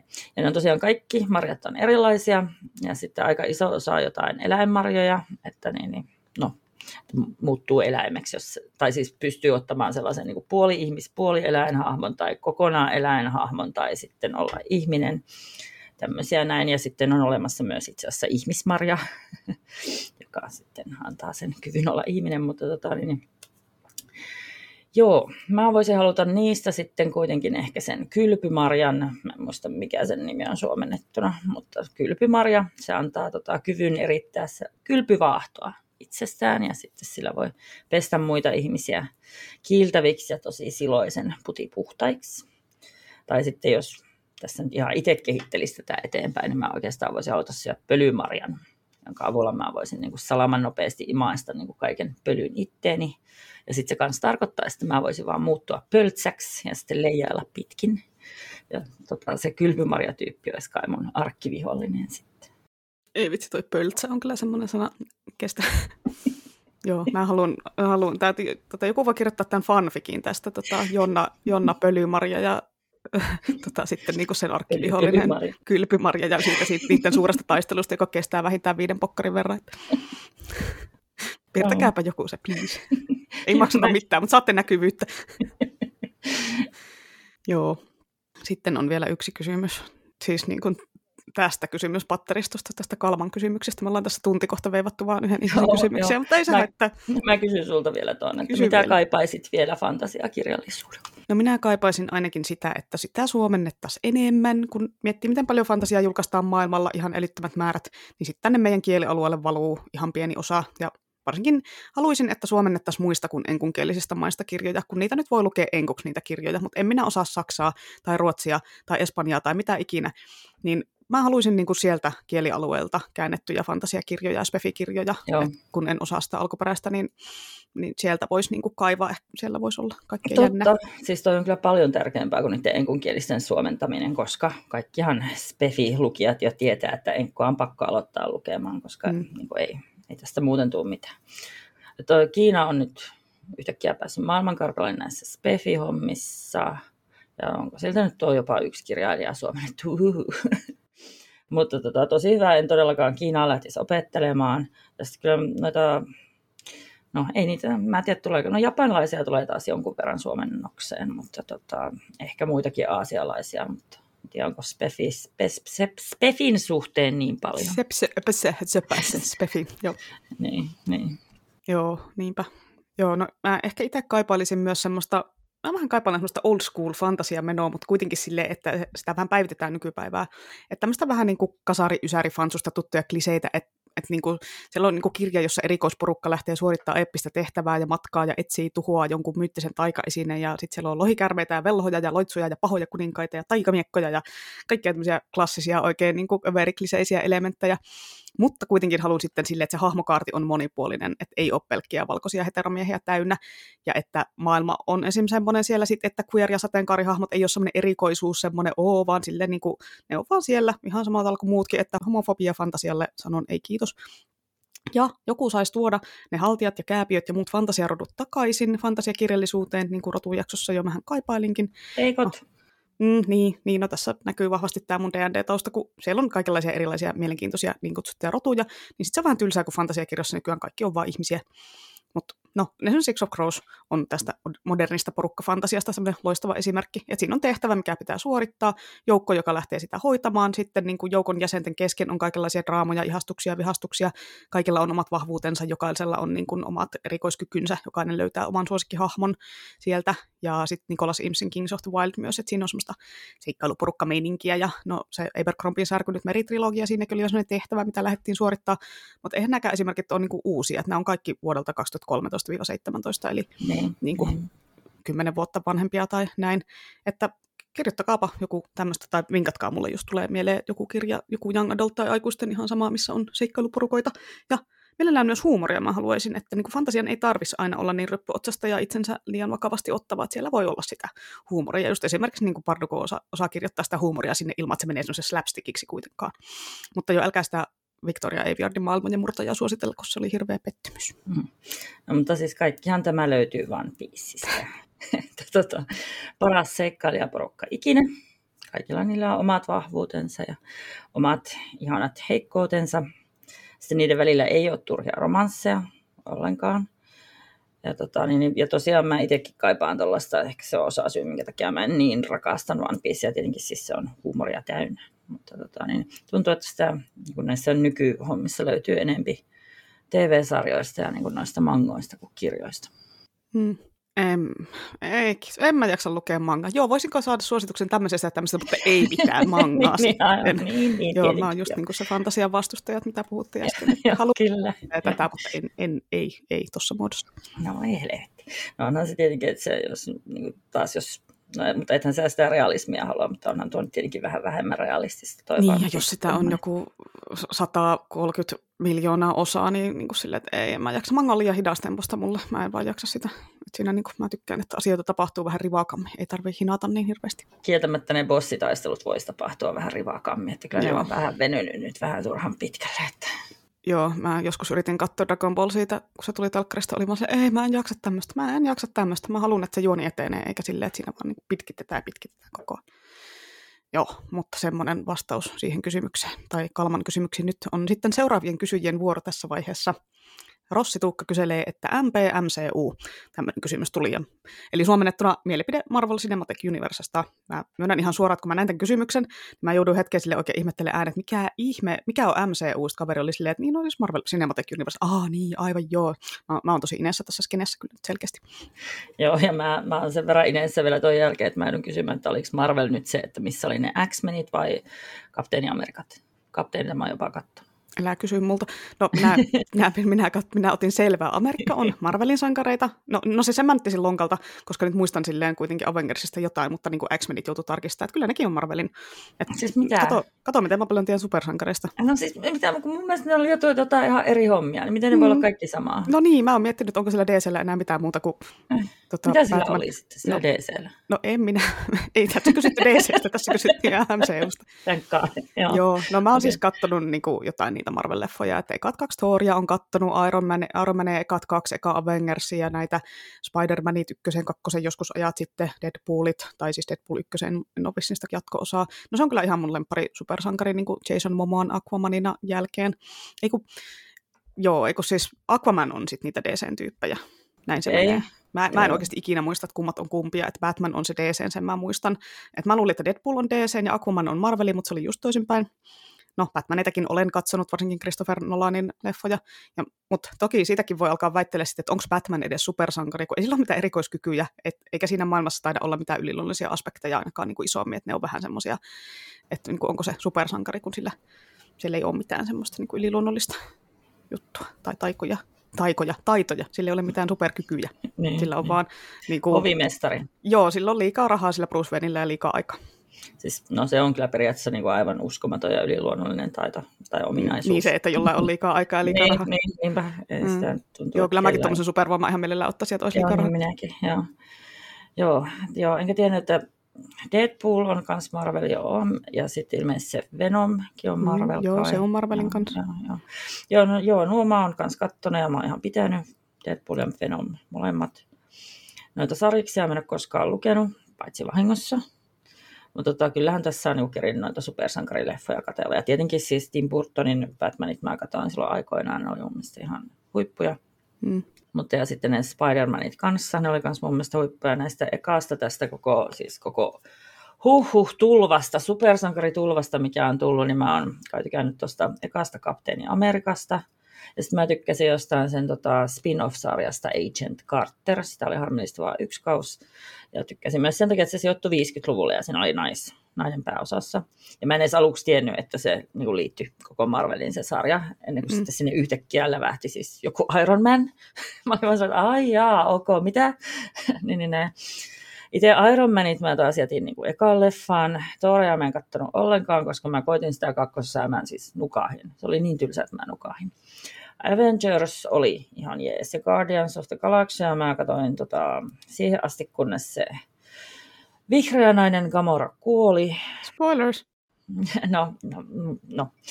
Tota, mä itse asiassa, mä katsoin Wikistä, että sen Gamoran hahmokaaren tota, sieltä, että joo joo justiinsa, siis siellä, niin kuin, tapa, siellä on niin järjetön määrä kaikkia asioita, että mä en tiedä yhtään, miten ne niin saisi näihin leffoihin sopimaan nämä jutut, ja toivottavasti ei, koska ne menisi todella monimutkaiseksi, kun ne on jo nyt. Niin kuin, tota, mä Spider-Maniakin välillä katson, koska ne on aina ollut mun ja sitten Tom Holland, niin tota, kun niissäkin on koko ajan sitä, että no nyt puolet että jossain toisessa leffassa, joka ei ollut Spider-Man, niin puolet maailman populaatiosta kuoli ja tällä tavalla. Ne on se, tai hävisi tai jotain, jos atomiksi, en minä tiedä, tuli takaisin kuitenkin. Niin, niin siis tämä on ihan siis sellaista, että mitä, mitä tällä tapahtuu, että ei, niin kuin, ei pysty keskittymään oikein tähän. Mm, joo, mulla on toi sama homma noiden MCUn ja supersankarileffojen kanssa, ja taisin tämän sarjisjaksossa ehkä mainitakin aikoina, että kun sitä kamaa on niin valtavasti, että kun sä tiput kärryltä jossain vaiheessa, kun ei niinku kerkeä eikä jaksa katsoa kaikkia leffoja, varsinkaan niitä TV-sarjoja, kun niitäkin vielä on, niin sit vaan luovuttaa mm-hmm. sille, että juu, an, joo, antaa olla, en, en niinku, yritä edes että mä en ole vieläkään katsonut sitä Avengers Endgamea, vaikka tiedän, että no, voisin katsoa ilman, että on nähnyt Hulkit ja Captain Americat ja kaikki, niin se nyt vaan jotenkin on jäänyt, ei vaan niin ole prioriteettilistalla niin, korkealla, korkealla. Ja sitten sama homma Star Warsin kanssa, että en ole katsonut Mandaloriania, enkä Andoria, enkä mitään, kun siinäkin on niin älytön määrä katsottava, että mä en jotenkin jaksa edes aloittaa, kun ei, ei ole mikään Star Wars, ei ole niin lähellä sydäntä, vaikka kaikki sanoo, että joo, kyllä sitä kannattaa katsoa sitä Mandaloriania ja sitä Andoria, kun ne on tosi hyviä ja nönnönnö, ja sitten mä oon silleen, että äh, mutta no, olen huomannut, että pärjään ilman Star Warsia ihan hyvin kyllä tässä elämässä. Että. Joo, ei tässä mitään hätää ole. Mä muuten, kun mä etin niitä Chosen One trooppeja, niin spoilaannut jostain tota, Star Wars-hommista, joka kuulosti ihan kivalta, mutta tota, en mä nyt siltikään ehkä. Nyt sä spoilannut, niin ei sun tarvitse katsoa sitä enää. niin totta, aivan Et ihan. voi. niin, niin. Niin, sä oottaa niin kauan, että sä unohdat, että oot spoilaantunut tosta ja sitten. niin. Niin, no se supersankarileffathan on fantasia-elokuvia silleen, että ne on niin IMDBn fantasy-elokuvalistaa, kun katsoo, niin siellä on supersankarileffoja suuri osa.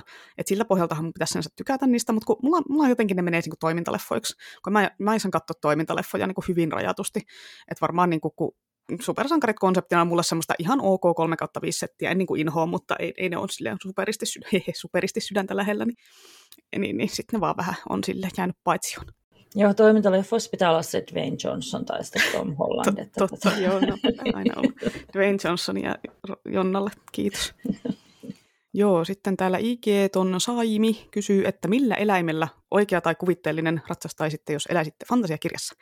Ja minä vastaan, että no Hallava Harjalla tietenkin, vaikka no mä pysyisin sen selässä ilman satulaa ja suitsia, mä en ole niin vahvareisinen kuin Gandalf. Onko Gandalfilla vahvat reidet? No pakko sillä olla, kun se tota, ilman satulaa vetää sieltä niin kuin Mordorista, ei kun ei Mordorista, kun mistä se ratsastaa Rohaanista tonne tota, sinne Minastriittiin asti, niin kyllä siinä niin kuin No joo, kyllä. aika vahvat, aika ukkosreidet saa olla. Joo. No, mutta anyway, ratsastaisin myös Fuhurilla tarina vailla loppua kirjasta, ja tämä on siis leffa ihmisille, tämä on se Falkor, mutta oikeasti se on Fuhur, eli semmoinen hieno valkoinen lohikärme. Yleensäkin tämmöisenä heppa lohikärme ihmisenä valitsisin kyllä näiden lajien välillä, vaikka no tietenkin hirvittää se lentävä lohikärme, jos sieltä putoisi, sillä pitäisi olla satula, tai jotkut semmoiset valjaat, mihin voi niinku hirttää itsensä kiinni, niin kuin Temerairassa oli niillä lohikärmesotilailla semmoiset hienot valjaat ja systeemit. Ja no tietenkin yksisarvinen olisi siisti, jos moinen suostuisi minun ratsukseni, koska eihän ne kuitenkaan mitään hevosia ole. Niin, ja välillähän se on se, että pitäisi olla neitsyt. Aa, niin, no mä teen ratsastamiseen, mutta ainakin siihen, että se tulee luokse ja näin. Niin, no, no niin, no se on kyllä, se, se juna meni jo. Se juna on mennyt. Joo, uksisarvissa ratsastaminen, unohdetaan se. Joo, tosiaan en mä tiedä, mikä onko tämä joku vai joku miesten keksimä No, juttu, tää on kyllä et, et pääse ratsastaa yksisarvisella, jos lähdet naapurin poikien kanssa jonnekin. Että Mm, niin, niin, se on kyllä hyvä isä- Daddy talk. Mm, joo, kyllä. Joo. Joo, mulla, mulla tietenkin meni sekana se lohikäärme, se on ihan selkeä, vaikka siis tosiaan mäkin, tai minä luultavasti niin kuin täysin epäsankarillisesti pissaisin kauhusta sen selkään, niin kuin varsinkin kun se lähtisi liikkeelle, koska korkea paikan kammo. Tota, jos ei niin kuin halua näitä kusisia lohikäärmeitä, niin sitten mun pitää tyytyä mustaan panteriin, vaikka se Gwen Flyvar, se oli lepposa tyyppi tai sitten jätti kokoiseen suteen, eli Direwolfiin ja mikä niiden suomennos taas oliko. Ne on Game of Thronesissa ne on hurjasusia, mutta siis hirviösusi on oikein semmoinen jääkausien aikaan elänyt koiraeläin, niin jompikumpi, hirviösusi, hurjasusi, joku. No sellaisilla. Sellaisilla olisi hienoa hiiviskellä noissa Arniometsissä ja sitten, tai jolkotella kylän raiteella, niin kuin Roope Ankka nuoruudessaan ratsasti sillä leijonalla. Mm, joo, joo, tosin siihen kyllä tarvitsisi myös satulan, kun ei semmoisen elikon selkä olisi kovin miellyttävä istua, että siinä on selkärankaa koholla ja kaikkea. Että sen takia lehmilläkin ratsastaminen on semmoinen, että ei sitä ole, ei lehmiä ole ikinä koulutettu sille ratsastamiseen sen takia, kun niiden selkä on semmoinen, niin kun se selkäranka on tosi koholla ja fysiikka ei oikein toimi siinä, toisin kuin hevosille, jotka sitten ei ole yhtä kulmikkaita. Paitsi tietysti jos on jalostettu semmoisia tosi pulleita direwolfeja, mitkä on semmoisia niin pyöreitä, niissä on mukava istua ja pehmeitä, mutta ne, ne ehkä jaksa juosta yhtä hyvin sitten, ja pullukat direwolfit. joo, joo, joo, mutta tota, Satulla olisi tota, joo, pakkohan se olisi olla, ja se olisi muutenkin käytännöllinen, että siellä voisi olla sitä evästä mukana ja kaikkea. Niin, se on kääpiöleipää ja pirunmarjoja ja kylmälaukku niille kirsikkatomaateille. Mutta tietysti mulle tuli mieleen kanssa tietenkin ehdoton, että tota, minä olen aina halunnut ratsastaa. Mulla oli, oli joskus, kun oli se Irkkalleria, niin mä olin siinä ryhmässäkin, että ajoneuvot tai muut kulkuvälineet, niin mä olin ryhmässä Chocobo. Hmm. Eli Final hmm. Fantasyn Chocobo. Se olisi Totta, niin kuin ratsastaisin Kyllä. myös. Mm. Kveh, kveh. Heti ratsastaisin. Nyt oli autenttinen Chocobo-ääni kyllä. Ai että. Mutta vitsi toi kusiset lohikäärmeet, että siinä on kyllä räkävelhoille haastaja, tai no ehkä se voi olla niitä ratsu. Niin, siis mikä apua, mikä on räkävelho? Räkävelho on sellainen konsepti, mikä me Tomin kanssa lanseerattiin, öö, olikohan se Lanu Fantsu-jaksossa ekalla kaudella, eli ajat sitten, käypäs, käypäs kuuntelemassa senkin noob. Äh, haluanko mä kuunnella Lanu Fantsu-jaksoa? Ja siis mun kuuntelulistakin on tosi pitkä. Etit vaan sen oikein kohan sieltä, niin sitten mutta no, mä soitan sulle tässä vaiheessa maailman pientä viulu, pienintä viulua, että silloin kyllä hirveät ongelmat. Mä laitan senkin mun kuuntelulistaan. Joo, ehkä jos me harrastettaisiin ääniefektejä meidän podcastissa, niin tähän tulisi semmoinen viuluääni, mutta onneksi ei harrasteta ääniefektejä. joo, se oli vähän liian raaka se edellisen teippikokeilu. joo, joo ai, ehkä ei semmoisia yllättäviä enää. Joo, pitäisi varmaan etukäteen nauhoittaa ja katsoa. Mm. Joo. Joo, mä en ole tosiaan itse semmoinen adrenaliinipäinen vauhtiveikko. Mä vahistaa autossakin, jos se menee liian kovaa. Tai moottoripyörän kyydissä en ole ikinä ollut, en ole niinku halunnut. Ja kamottaa ajatuskin niinku kovasta vauhista ilman sitä suojaavaa peltikorta ympärillä. Ja mulla ei ole niinku mitään mielenkiintoa mihinkään vesijätteihin ja mönkijöihin ja moottorikelkkoihin ja kaikkiin tämmöisiin pempeleisiin.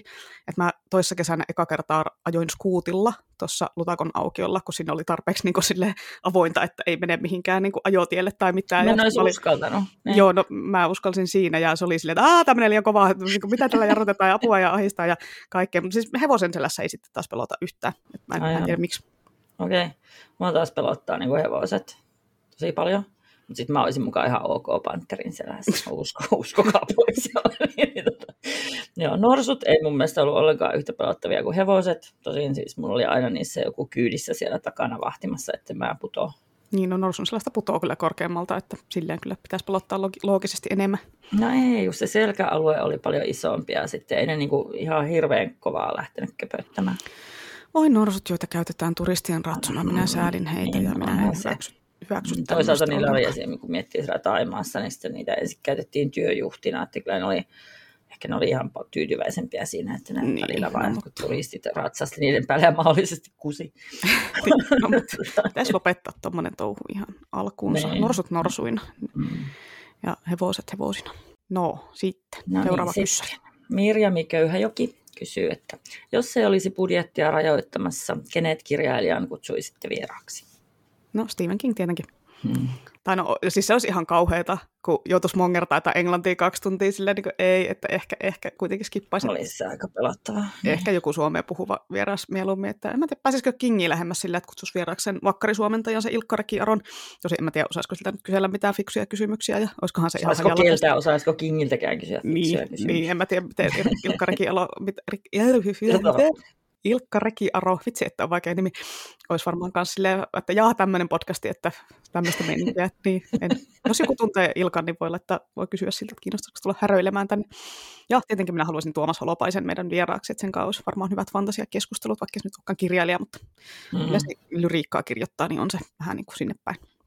Joo, mä, mä en ole itse ollenkaan varma, että haluanko mä ketään kirjailijaa vieraaksi, kun tota, mistä mä niiden kanssa tosiaan puhuisin. Että niin yhtäkkiä mä vaan rupesin kritisoimaan niiden omia kirjoja meidän hienovaraiseen tyyliin.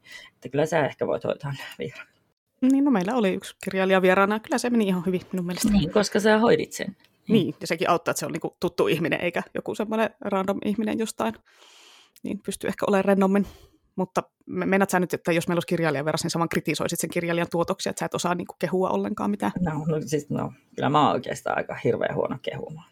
Että jos mä niin kuin sanon, että joku on mun mielestä ihan jees, niin se oikeastaan tarkoittaa, että se on tosi hyvä. Okei. Okay. Joo, niin kun minä sanon jostain, että se on ihan jees, niin sitten se on semmoinen kolme kautta viisi, että Joo, no mutta no, Johanna Sinisalo olisi varmaan ihan mielenkiintoinen vieras. Mä oon sitä kuuntelee monessa eri konissa ja kirjallisuustapahtumissa ja tämmöisissä, niin sen kanssa voisi ehkä tehdä hyvin podcast-jakson, kun se on sellainen nopea puhumaan, se on sellainen niin sukkelaa verbaalisesti hauska tyyppi.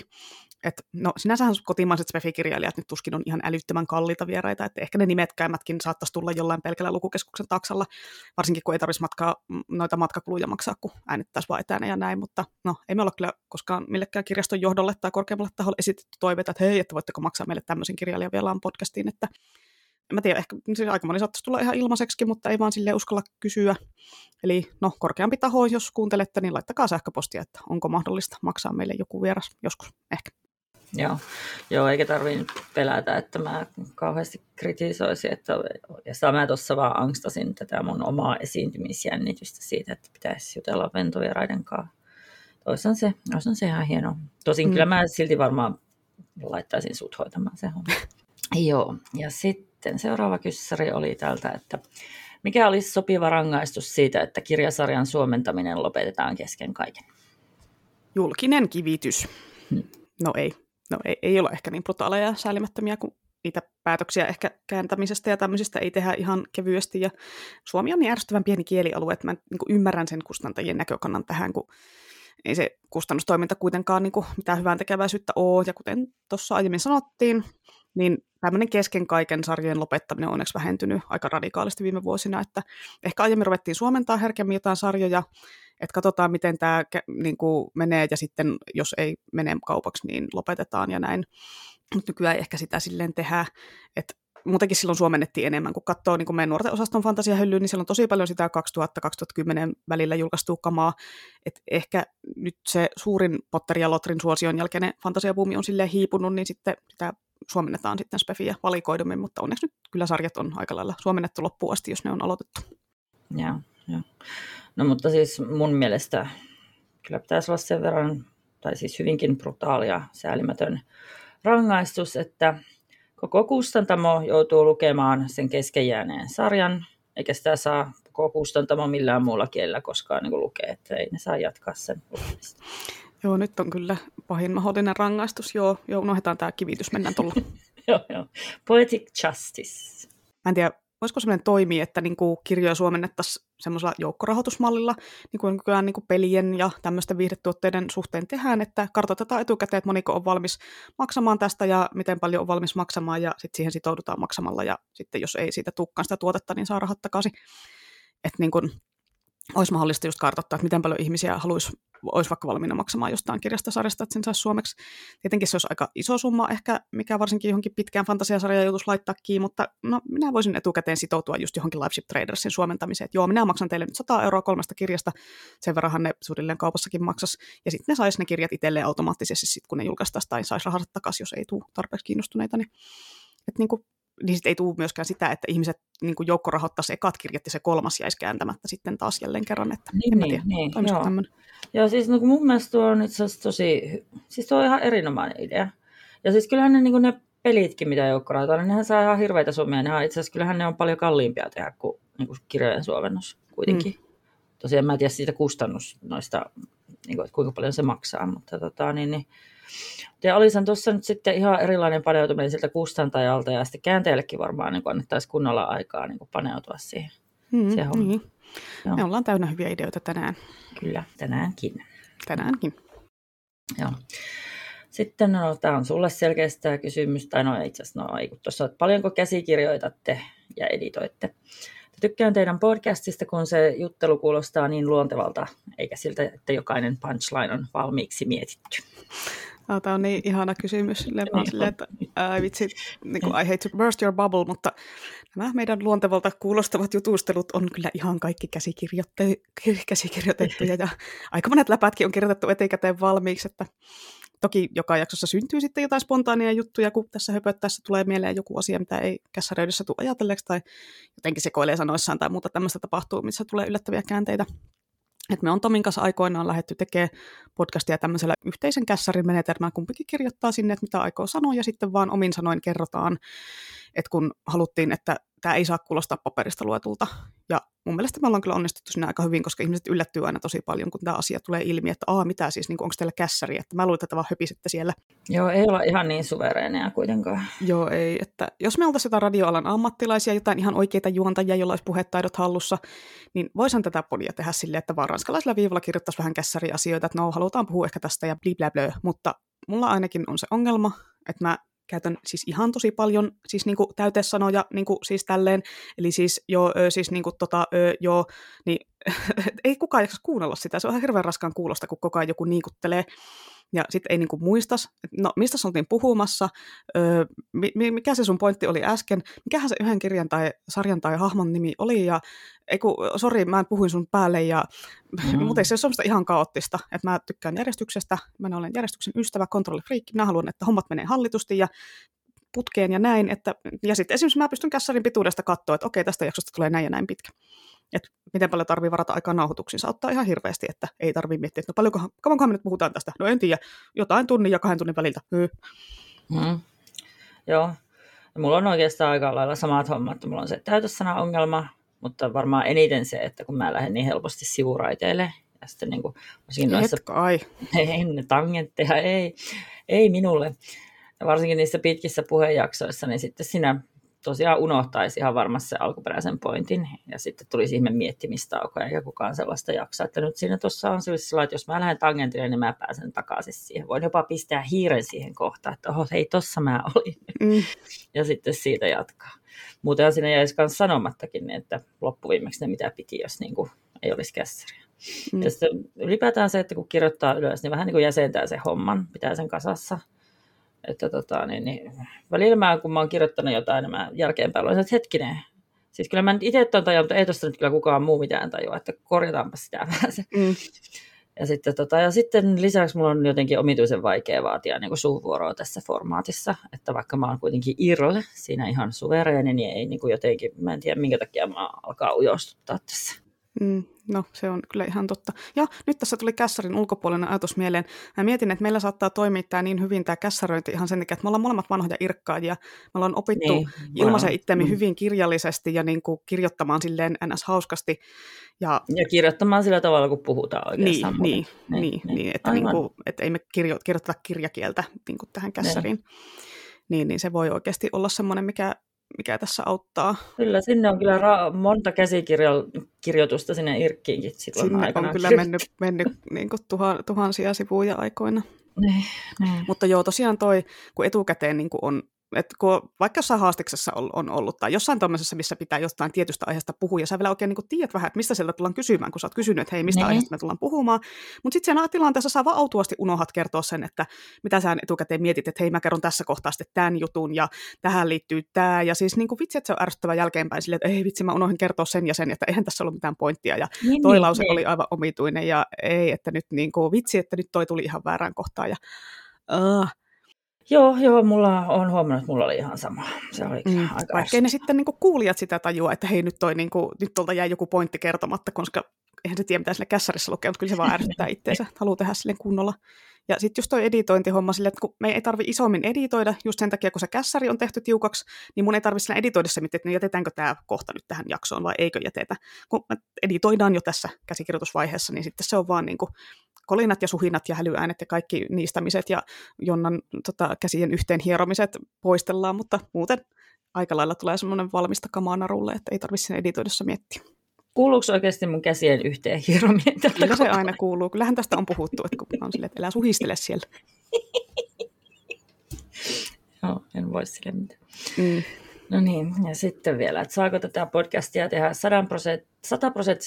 100 prosenttisesti työajalla vai onko mukana kuinka paljon niin sanotusti rakkaudesta lajiin meininkiä? Kyllähän me satarossaisesti tätä tehdään työajalla, että se aiheuttaa kyllä joskus haasteita, kun joskus ei mennä saada sovittuun nauhoituspäivää millään, kun toisella on vapaa päivä, iltavuoro, kokous, jotain menoa, eikä hmm. haluta tehdä sellaista ratkaisua, että kun ihan jossain viimeisessä hädässä, jos ei ole mitään muuta vaihtoehtoa, niin sitten silleen ehkä nauhoitettaisiin, että okei, nauhoitetaan aamupäivällä ennen kuin sä lähdet iltavuoroon, eli ennen kuin työaika alkaa. Tämä kirjastotyöhän saattaa ulkopuolisen silmin vaikuttaa hirveän lepposalta, että täällä vaan hengaillaan ja kirjoja luetellaan, lue, luetaan ja laitetaan hyllyyn, mutta nämä on silleen hektistä, tilanteet muuttuu, saattaa joutua vaihtaa vuoroa lyhyellä valotus, varoitusajalla, lyhyellä, lyhyt valotusaika kyllä, No Joo. niin. Mm. koska on joku kollega poissa tai etäpäivä peruntuu sen takia, että on joku poissa, niin sitten siinä menee aika monta, aika monta viikkoa aiemmin sovittu nauhoituspäivä uusiksi, sitten kyllä, kyllä ärsyttää se sitten, että näin. Niin, tänäänkin kun oli tämä flunssa, niin minä kyllä siis, onneksi tämä nyt ei niin pahalta, kun mä jo- join tuota nuhamehua tuossa, niin vaikuta, mutta siis ei olisi jaksanut lähteä niin kuin uutta aikataulua tekemään. Mm, joo, joo, niinpä se olisi ollut ihan viho viimeistä, jos olisi nyt pitänyt taas sopia joku päivä uusiksi. Alkuaikoina, podin alkuaikoinahan mä tein vapaa-ajalla nyt sen verran tätä hommaa. Kerrottakoon korkeammallekin johdolle, jos kuuntelette, voitte korvata tämän minulle vaikka Fleximiin parin, laitatte sinne kahdeksan tuntia plussaa, koska aika kauan siihen sitä väänsin. Mä piirsin meidän logon ja jotain muita noita grafiikkahommia piirsin kotona, koska mulla ei ole työkoneella Photoshopia. Halusin siihen sitten panostaa omaa vapaa-aikaa, että no saadaan hieno logo ja taustakuvat SoundCloudin sivuille ja kaikki semmoiset alun perin tein sitten silloin. On hieno logo, kyllä. Eikö? Mä voisin itse ajatella tekeväni NS-rakkaudesta liin hengessä joitain juttuja tähän podiin, jos ei onnistu työajan puitteissa, mutta et niin kun kuitenkin silleen pyritään siihen, että tehdään työajalla. Et esim. viime syksynä, kun oli pääkirjastolla Lokakon tapahtumassa, oltiin haastateltavana, niin iloisesti sattui, että mulla oli just sinä päivänä lauantai-vuoro sovittuna pääkirjastolle, eli ei tarvinnut tulla vapaa-ajalla tekemään töitä. Sulla ei ollut, mutta sä sait sitten sen haastiksen verran plussaa saldoon, että se sinänsä teit sen työajalla, vaikka ei olisi, sulla ei ollut sitä lauantai-vuoroa silloin, mutta sille onnistui. Joo, joo, kyllä sen saa ihan jälkeenpäin työajaksi laskettua. Mm, tämä on kätevää kuin poni, kuten Markuska jo sanoisi. Joo. Ja tota, niin, niin, mm, no, mä, tätä ei ollut kässärissä, niin mä keksin unohtaa tämän sillä aikaa, kun sä puhuit. Mm. niin, just tämän Niin. takia nämä kässärit tehdään, koska sä, mä, mulla on oikeasti myös hirveän vahvana se ongelma, että kun sä koitat keskittyä siihen, että mitä sä sanot seuraavaksi, niin sä joko et kuuntele sitä, mitä se toinen sanoo, Niin, tai sitten kun sä kuuntelet sitä toista, niin sä unohdat, mitä sun piti sanoa. niin. Niin se olisi, ei, ei. Ja varsinkin siis sillä, että kun nämä on pitkiä, niin varsinkin siis just Mm. täällä loppupäässä tätä jaksoa alkaa huomaamaan, että ei hitto kohta mä unohan, mitä mä itse tänne kirjoittanutkin, onneksi se lukee tässä eessä. Niin, niinpä. Joo, Joo unohin. En, en nyt muista no, jos enää. tulee mieleen myöhemmin, niin kerro sitten. Ei kun niin se valitti tuohon, että olisin niin kuin, joo, kyllä mäkin voisin tehdä niin kuin työajan ulkopuolella. Kyllähän mä silloin joskus mietin, että, niin kuin, että vaikka nyt onkin lomalla tai jotain, että jos mä nyt, tai mikä mulla oli joku tuolla, että kai mä nyt voisin äkkiä jonkun jakson tässä lomalla tehdä tai jotain. Joskus oli puhetta siitä. Joo, no ei Mm. onneksi ollut. Mm, ei ollut tarve. Mm. Meillä kesäloma samaan aikaan tehdäänkö me kesälomalla joku? No ei kyllä. Ei kyllä. ei, ei tehdä. Ei tehdä. Se Liian niin lyhyt kyllä nyt on kesälomaa. Hei. Joo, niinpä. Mm. Joo, sitten täällä on seuraava kysyjä on Lili, joka kysyy, että apua, mitä hän ihmettä sitä kysyisi? Helvetin hyvä kysymys minun mielestä kyllä ehkä. Joo, ehkä päivän paras tosiaan. Mm, kyllä. Meillä oli valmiina niitä meidän omaa keksimiä kyssäreitä, että jos näitä ei tulisi tarpeeksi, mutta onneksi niitä ei tarvinnut käyttää. Oliko meillä valmiina jotain? No oli. Kyllä sä niin pelottelit mua jollain niin ala-asteen ystävävihkotyylisillä, että mikä on salainen paheesi kysymys.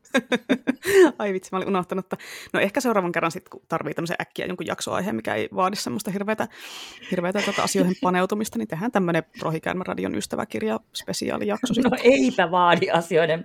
En minä halua tuollaista tehdä, mieluummin joku ihan muu.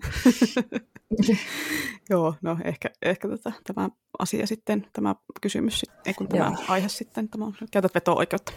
Äh, joo, mä nyt kysyn sulle, kun tämä on sulle tarkoitettu kysymys, eli Innalle, miten eri ihmisten kanssa podcastin tekeminen eroaa? No, Tomilla on parta, Jonnalla ei ole partaa. Tomilla on matalampi ääni kuin Jonnalla ja Jonna puhuu nopeammin kuin semmoinen rauhallinen savolaisukko. Eli no joo, tämä on tämmöistä vitsihuumoria. Ei oikeastaan ole kauheasti eroa, että te Tomi ja sinä molemmat kirjoitatte kässärin valmiiksi viime tingassa ja molempien kanssa joutuu vääntää, että mistä aista tehdään seuraava jakso, kun minun superhienot mahti-ideat ei kelpaa teille. Niin, Niin, onko Mm. ne sitten niin superhienoja kuule? no kyllä ne on.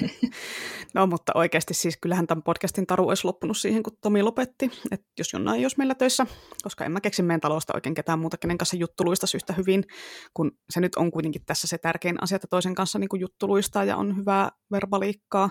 Että tietenkin tämä kiinnostus Pefin on lähes yhtä tärkeä aspekti, Lähes Mutta yhtä tärkeä. lähes yhtä tärkeä, mutta siis sinänsä, että jos meidän kirjastossa nyt on joku toinen fantasia-asiantuntija, no onhan niitä nyt siis oikeasti enemmänkin kuin me kaksi vaan pelkästään, tai me kolme.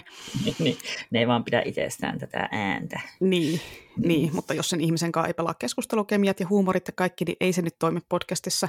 Ja en mä olisi jaksanut tätä minä yksin puheluna tehdä. Että ei kukaan olisi jaksanut kuunnella mun monologia en, en, niin kuin ensin ollenkaan, että ihan hyvä, että tämä meni näin. Hmm. Miten sulla? Sitten kysyttiin sinulta, että Jonnalle kysymys, miltä tuntui lähteä mukaan NS liikkuvaan junaan ja valmiiseen konseptiin? Niin, niin kuin tota, en mä sitä paljon ehtinyt ajatella, enkä oikeastaan ajatellut sitä noin ollenkaan, että kun oli mehän kuitenkin puhuttiin kanssa podcastissa sulla joskus jo niissä pupi-iltoina, kun muuten puhuttiin, ja sitten sä lähdit vaan tekemään sitä Tomin kanssa, ja mä olin kateellinen näin. Niin tota, ja sitten kun sä kysyit siihen yhteen jaksoon, niin mä olin vaan, että jee, totta kai mä tuun selittämään fantasiaseksistä. Ja sitten vasta paljon myöhemmin mä niin älyisin kysellä, että mitä täällä muuten saa sanoa ja mitä ei. Että niin, ja mä en myöskään ollut koskaan kuunnellut niitä teidän jaksoja, sun ja Tomin jaksoja. Mm. Tai sen kateuden takia, mutta niin kuin enimmäkseen siis sen takia, kun mä en vaan kuuntele ikinä oikein mitään. Että yhtä, yhden jakson mä sitten siinä tota, just ennen sitä meidän nauhoitusta, niin tota, kuuntelin ja sitten niin kuin olin, että jaa, ok, no ei tässä mitään. Vaikka, no kyllä mulle sitten just siinä päivää ennen sitä nauhoitusta iski joku siis ihan hirveä esiintymisjännitys. Mulla, mulla nyt sitä on muutenkin, mutta luulin, että podcastissa ei tulisi. Ja sitten mä koitin harjoitella itsekseni täällä niin kuin kotona, ja sitten se oli ihan kauhean teennäisen kuulosta, ja mä olin ihan paniikissa siinä vaiheessa, kun sitten alkoi tämä nauhoitus, että mitä, mitä tästä tulee, kun mä kuulostin ihan hirveältä eilen. Mutta niin kuin ei, sitten kun sinä itse nauhoituksessa niin helisi ne samat jutut sun kanssa, niin mm. niin sitten se oli ihan normaalia. Siis ei se sitten tuntunut yhtään teennäiseltä eikä omituiselta. Että tuntui ihan kuin, että tässä niin kuin melkein vierekkäin istutaan. Olisiko vielä kaljaa edessä? No ei ollut, mutta tota, niin, mm. kuitenkin. Niin, no se oli vähän niin kuin olisi kynnyksessä istunut. Niin, niinpä. Ja, ja niin, no kun mulla on just tämä tosiaan, että en ole sitten myöskään uskaltanut kuunnella mun omia jaksoja jälkeenpäin, kun sä hoidat ne editoinnit ja kaikki, että niin, niin oikeastaan tämä koko podcast on mulle semmoinen hit and run selityssessio, niin en mä jää kauheasti reflektoimaan kaikkea näitä hommia. Että no silloin kun kerran Lutakorannalla sä pakotit mut kuuntelemaan ne Raislin Reislin kylpyammeessa jutut, niin tota, ei, se, ei se kyllä ollut yhtään niin paha kuin mä pelkäsin, mutta joo, on onnistunut hyvin välttelemään ai pakotin. Siis itse halusit kuulla, tai niin kuin, mun mielestä meidän seuralaiset halusi kuulla, että mitä me on selitetty, ja sitten oli vaan helpompi laittaa se jakso pyöriä, kun yrittää, yrittää selittää, että miten Jonna selitti tämän asian. Ei, ei. No hei, jos sä, niin kuin, jos sä tota, kuuntelisit yhden meidän jakson kokonaan, niin jakson loppuun mennessä sä olisit jo täysin tottunut oma äänessä, ei kuulostaisi enää yhtä oudolta, ja niin kuin, sä olisit aivan niin kuin fine niin anna mennä niin, niin, siis, joo, siis kyllä se varmaan olisi noin, joo. Mutta siis ei siellä siis ketään seuralaisia ollut, en mä olisi suostunut ollenkaan siihen, että muiden kuulla olisi no. kuunneltu tota. Okei, okay, mä muistelen, että me kuunneltiin sitä sille, että oli muitakin ihmisiä, mutta... No kun siis siinä ne saattoi olla käymässä jossain. Aa, niin sitten, sitten mä ehkä siinä vaiheessa, kun sä olit siitä puhunut, mä olin että no okei, okay, fine. No, no ehkä niin. mä haluan nyt kuulla, kun nuo on poissa. Mutta mm. kyllä sä niin alussa koitit siinä pakottaa. No okei. Okay. niin. Joo. Sitten täällä on seuraava kysymys nimimerkiltä Ratatosk. Olen maailman vaikeimpien romaanien kirjakerhossa ja haluaisin tietää, jos voisitte ehdottaa muita suuria romaaneja, esimerkiksi Finnegan's Wake, Settlers Traum, Gravity's Rainbow, Alastalon salissa, White Teeth ja niin edelleen. Okei, mm. mm.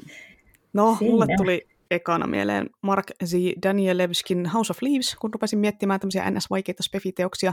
En ole lukenut sitä itse, mutta olen kuullut, että ei ole helpommasta päästä.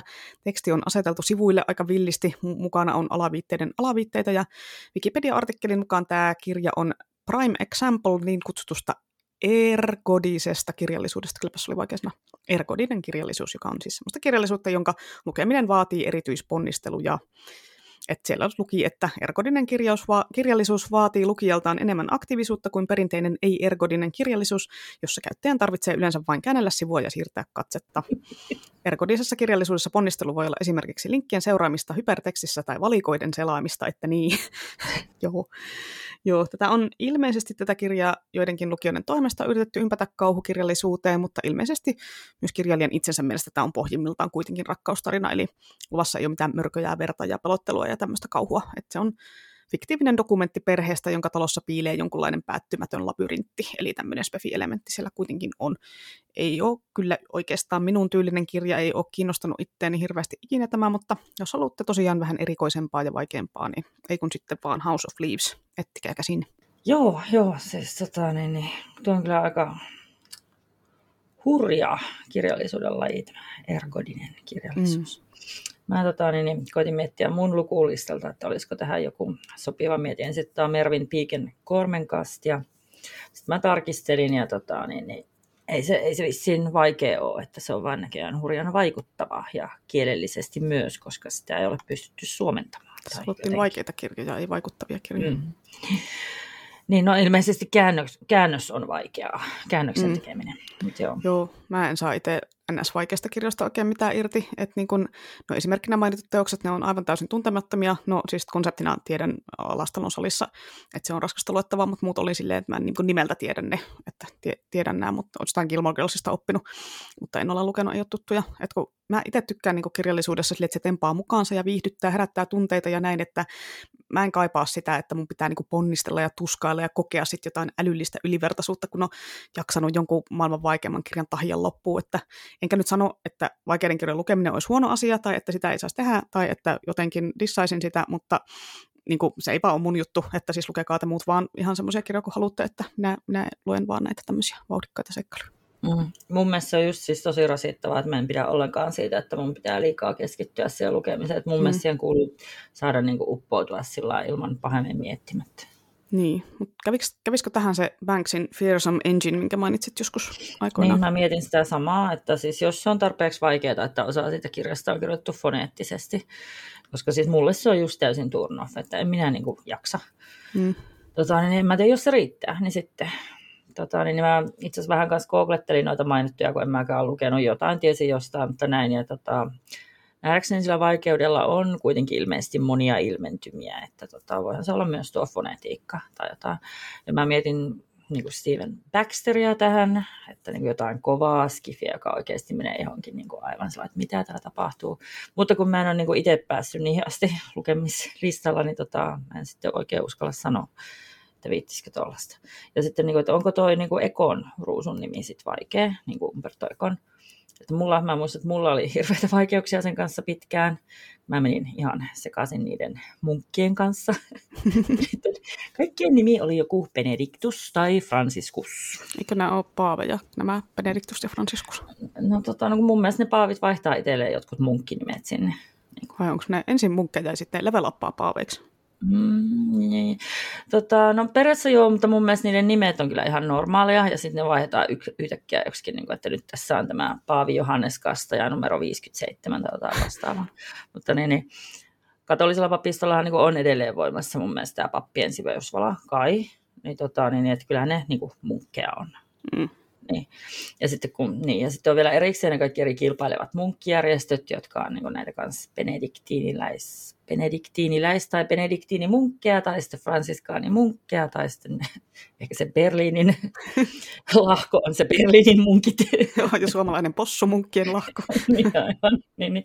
Ja sitten mun mielestä nämä oli mahdollisesti kaikki myös nämä eri lahkot siinä ruusun nimessä, ja sitten mä en niin muistanut yhtään kuka teki mitään ja kenestä nyt keskustellaan. Ja sitten se koko kirja oli kuitenkin sitä siellä luostarissa haahoilua ja keskustelua ja sen etsimistä, että mikä munkki näistä oli se paha. se oli aika, aika vaikea kirja. Mutta se kirjan loppu oli sitten ihan loistava, se luki tosi nopeasti, mutta niin kuin siihen kesti aika monta kuukautta, että mä päädyin sinne ja sitten mä sitä ennen jouduin päättämään, että nyt nämä, itse asiassa nämä kaikki munkit on loppuvieksi samaa henkilöä, että niin sitten mä pystyin jatkamaan sitä. Ja niin ja se ei ole Spefiä se itse asiassa. Hyvä, niin. että kerroit tämän tässä Spefi podcastissa tämän kirjan, joka ei ole Spefi. Joo, ja se taitaa, onko se jännityshyllyssä taitaa olla meidän kirjastossa? Kyllä mun mielestä, joo. joo no, olla, hyvä, että mainitsit tämän kuitenkin. Mennään nyt vähän tässä genrerajojen ulkopuolelle. Että, että kai mä nyt sitten mainitsen ne malasanit tähän sitten tarjoan. Koska niin kuin ei se helppoa ollut. Ja sitten, että kun mä vaan melko hämärästi sen seitsemän kirjan jälkeen niin tämä on se asia, mikä ei ole helppoa. Sieltä, kun mä vasta niin kuin, hämärästi gräspännyt, että miten se koko maailma siinä rakentuu, kun siinä ei selitetä mitään. Asioita vaan tapahtuu ja sitten siellä on niin kuin, magiasysteemiin tai johonkin liittyy kaiken maailman kortit ja kuolemantalot ja niin kuin ihmevirtaukset jossain ja sitten on niitä puolijumala-olentoja ja se, se, se avaruudesta tippuva mahdollisesti kolossaalinen vihreä ihmisrykelmä, siis tästäkään ei oikein saa selvää, mikä se on. Ja niin, Ja sitten siinä tulee se melkoinen määrä kaikkea yhteiskuntakritiikkiä, hulluja profeettoja, suuri määrä täysin eri lajisia hahmoja monella eri mantereella, monessa eri kuolevaisuuden tasossa ja monessa eri ulottavuudessa ja sitten tietenkin historiaa, malaisani historiaa ja tahtiikoita. Että niin jos haluaa tajuta jotain siitä maailmasta, niin sinne vaan syvämpään splurts. Että tota, niin. No siis varsinaisen alkukokemuksena se ei ollut mun mielestä niin vaikea, ei, ei ollut tämmöinen er, erkodinen, joo. Mm erkodinen. Että tota, siinä tapahtui kuitenkin koko ajan. Olihan se kieli aika tuhtia. Että tota, Eriksson selkeästi tykkäsi näistä pitkistä, oudoista sanoista. Varsinkin siitä yhdestä sanasta, joka tuli niin kuin ihan oikeasti monta kertaa per kirja vastaan. Mä en koskaan käsittänyt sitä asiaa yhteydessä, että niin kuin mitä hittoa tämäkin nyt tässä tarkoittaa. Ja tota, sitten mun mielestä, kun mä en yleensä katso sanakirjasta kirjaa, pitäisi tajuta tollain, niin, tota, niin sitten kolmannessa kirjassa mä vaan luovutin ja sitten mä tarkistin sen sanakirjasta. Ja se tarkoitti jotain kellertävää tai kelmeää tai jopa lilluvaista. Selvä, tämä oli tärkeää. Mä tiedä, turha, turha, älä nyt kysy, mikä se sana on. Mä oon unohtanut sen, kun mä en ole lukenut malasania hetkeen. Just tota, niin, kysyä. niin, niin, tota, ja mä oikeasti ihan etin. Mä etin kaikki kelmeen synonyymit jossain vaiheessa tesauroksesta, enkä mä löytänyt sitä ollenkaan. Että mun mielestä koko sana ei tullut missään maalla vastaan ikinä. Jos joku tietää, mikä sana on kyseessä, niin laittakaa viestiä. no, laittakaa niin, viestiä myös, jos muistatte sen Seven Evesin, sen, sen tota, jonkun asian, mitä sä hait silloin aiemmin, mutta et muista. Se venevesi joku asia, mitä mä en muista. Niin jo siis joo, se termi, siis se termi, mm. mitä jo Stevenson käytti siitä semmoista teknologian muodosta. Joo, aivan, kyllä, pistikää. Tai joo, mutta niin. Ja sitten niin, niin, niin, kun sitä mietin näitä vaikeuden eri lajeja, niin että olihan tässä niin kuin yhdessä näistä malasaneista tosiaan sekin vaikeus, että siis se päähenkilö oli siis ihan sietämättömän karsea. Sen nimi oli sopivasti myös Karsa Koolla. Karsa Orlu. Ja sitten sen seikkailuja niin joutui seuraamaan niin kuin tuhat sivua siinä heti alkuunsa. Että näin, olipas hauskaa. Toisaalta sillä Karsalla oli siis kuitenkin niin kuin ihan hurja hahmon kehitys, kun sillä loppu viimeksi. Siitä tuli sata, mm, melkein ok, eikä jopa hauska tyyppi. Mutta se oli niin kuin vasta jossain toisessa kirjassa. Että tota, niin, niin, ja tästä tuli mieleen tosiaan tämä, että ah, mikä meidän jäädä kokonaan mainitsematta tässä yhteydessä, tässä jaksossa, Tuulen nimi. Että kyllä niin kuin jos vaikeista kirjo- vaikeita kirjoja haluaa lukea, niin kyllä sitä Quothea on vaikea kuunnella. Quothe mainittu. Hmm. Näin loppumetreillä vielä. Joo, mä en kyllä tiedä, meneekö tämä Malasanit niin kuin mihinkään suuret romaanit kategoriaan, mutta mä, kyllä, mä haluan ehdottomasti kuulla lisää siitä, jos tämä kysymyksen esittäjä niin kun oman kirjakerhonsa ansa, kanssa alkaa näitä kahlaamaan, niin laittakaa meille raporttia, että miten Joo, sujuu. Kyllä, mäkin haluan, mäkin haluan. Ja sitten jos niin jaksatte vielä siellä, niin voisi tehdä semmoisen kompaktin analyysin siitä niin taikuussysteemistä. Mulle, ihan vaan mm. mulle luettavaksi. Joo. jos haluatte lisää haasteita. Joo, pitäisikö tehdä semmoinen käänteiskysymysjakso, että me kysytään teiltä. niin, niin kun me, me tehdään semmoinen minijakso, missä vaan annetaan teille kysymykset ja seuraavassa vastata, seuraavaksi sitten että luetaan teidän vastaukset. Joo, ehkä menee vähän liian, liian vaikeaksi, mutta joo, toi kuulostaa toi Malasan kyllä semmoisen, että mä en jaksaisi lukea tota en siis niin millään, kuin just, että seitsemän kirjaa luette siltikään, että juu, niin on silleen, ee, ei. Mutta ehkä mä oon vaan tyhmää, mä no se on tietysti myös vaihtoehto. Niin, on kaksi, niin. jompikumpi näistä. Niin. Joo, no sitten täällä on AJK kysyy, että tämmöisen pienen kysymyksen kun top kolme fantsuskifi ja kauhuja sarjis. Siinä on yhteen kysymyksen saatu potentiaali kauhean pitkälle vastaukselle, mutta mä nyt tein itse omistani vaan tämmöisen lyhyen listan ilman sen kummempia perusteluja. Mä oon todennäköisesti kaikki nämä maininnut tässä podcastissa joskus aiemmin. Eli Fantasia Top 3, Robin Hobbin Näkijän taru, Richard Adamsin Ruohometsän kansa ja Lee Bardukon Six of Crows. Näin. Mä koitan sanoa tosi nopeasti tällä vaan, että Terry Pratchettin kiekkomaailma, Brandon Sandersonin Cosmere, koko universumi. Tämä hyvä, kun on se kiekkomaailma, kaikki ne 30 kirjaa. Brandon niin, Sanderson Cosmere niin, universumi, kaikki niin, ne 20 kirjaa. niin, niin, no sori, joo. mutta, tota, mutta siis, no niin, nämä on helppoja ja mm. tällainen, mutta sitten kolmannen kohdalla tuli sitten heti tämmöinen, että kauhean määrä tasaväkisiä vaihtoehtoja. Ja sitten mä niin kuin vähän valkkaan enten, enten sen Gregory Magairen noidan, jota en ole muuten varmaankaan muistanut keua täällä. Ja se liittyy sitten Baumin ihmemaa Otsin tähän universumiin. Mm. Joo, sitten Skifit. Siellähän on minulla Becky Chambersin A Long Way to a Small Angry Planet, Isaac Asimovin ja Robert Silverbergin Yö saapuu ja Andy Weirin Yksin Marsissa, sovitaan näin. Mulla on Dyyni, Banksin kulttuurisarja Ja taas, taas tässä joutuu ihan liikaa vaihtoehtoja, en mä tiedä, siis niin kuin, no kaksi oli ilmiselviä. Mutta siis mä ihan vaan heitän tuon Neil Stevensonin Seven Nevesin tähän, koska se puhuin siitä aiemmin. Se on ihan hyvin heitetty. Sitten kauhu. Mulla on täällä Stephen Kingin Se ja Uino Uino lemmikkini. Sitten on Joe Hillin Nosfor R2 ja John Avid ja Lindqvistin Kultatukka tähtönen. Mulla on Stephen King Mustatornit ja sitten monet novellit. Ja sitten tuli vähän tätä kauhua tässä kakkosen kohdalla, kun en sitä kuluta niin paljon. Meinasin sanoa genrekaattisesti, että Buffy, mutta jos Buffya ei saa sanoa, niin sitten kyllä Kaimanin Koralain. Niin, tässä tietysti mainittu, että näitä pitää olla juurikin kirjoja, mutta... Ma- mainittiinko? Ei, ei mainittu, että Aa, mitä niiden kuuluu olla. No, joo, no sitten. Okei, no sitten voisi olla ja Coraline. Mutta kun mä mietin tämän kuitenkin valmiiksi, että mä mainitsen tuon novellin, yhden novellin, mikä mua on oikeasti pulottanut, eli David Morrellin Tuskan oranssi, hulluuden sini. Mua kammotti se tosi paljon. Se oli jossain kauhujen kirjakokoelmassa. Olisi pitänyt muuten tarkistaa, missä pitää. No sen voi onneksi tarkistaa kirjaston nettisivulta kaikki kuulijatkin.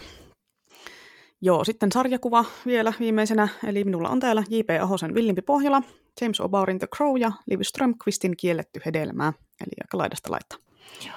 Mulla on avaruusagentti Valerianit melko lailla puhtaasti nostalgiakantilta. Sitten tietenkin tämä ilman muuta maailman paras manga One Piece. Ja kolmatta taas mietin ja puntaroin, mutta tota, otan aika tuore lukukokemus ja valmis sarja, mikä teki suuren vaikutuksen, eli Brian K. Vaughan, Vaughan, en tiedä miten tuolla sitä Paper Girls. Mm. Ja tosiaan kun googletin sen huvikseni, niin siis siitä on just tehty TV-sarja. Hmm. Se on saanut näköjään tosi hyviä arvostelua. Mistä mä, niin mä nyt halua välittömästi käsiin. Niin. Ja näköjään sen saa vain Amazon Primelta, ja no tosin tämä on nyt se kolmas syy ottaa se kokeilu, että kai se on kohta pakko. Onko nämä kaksi muuta syytä, niin kuin, mitkä onko ne Rings of Power ja Legend of Vox Machina? No siis Good Omens ja sitten mun mielestä se taisi olla toi Expansen loppukaudet kai. Tai sitten se oli joku muu. Hitto, mä en muista. Joo, no ehkä Rings of Powerin takia en, ei kansi ehkä Primea ottaa, mutta sen Vox Machinan takia kyllä. Sen jaksot on lyhyitä, niitä on 20 jaksoa about, niin sen nyt katsoo vaikka yhdellä loikoomisella. Olisikohan siellä muuten ollut se, mitä ne siinä Lokakonissa, kun ne, ne puhuu Spefi-sarjoista, niin mainitsin se yhden, missä oli muun muassa joku perseiden hyökkäys. Voi itse, kun mä muistin sen nimen, niin olisiko se ollut tuota siellä tuota Amazon Primella, vai oliko se sitten jossain ihan muualla? Sen se on mahdollista. Minä olin silloin töissä, kun tämä mm. esitys pidettiin. Minä niin, ja nyt mä oon unohtanut sen. Kyllä mä oon ihan reikäpäähän. Olisi pitänyt tehdä jotain muistiinpana. Ja tuostakin voi sanoa, että mikä oli se Spefi-sarja jossain, missä on perseiden hyökkäys, joka on tosi todella bronskisti ja aivan sekopäisesti tehty. No niin, ilmoittakaa meille. Mm, niin. Sitten kysyttiin MP Douglas Adamsista, eli mielipide. No, minun mielestä Adamsham on hauska jäpä ollut, ainakin sen verran mitä mä oon lukenut, eli Lennuorta-trilogian on lukenut, mutta siitäkin että on ikuisuus, että mulla on muistikuvat varsinkin sarjan loppuosista erittäin hatarat. Mulla ei ole mitään kovin vahvaa mielipidettä hänestä, että ihan ok 3 5.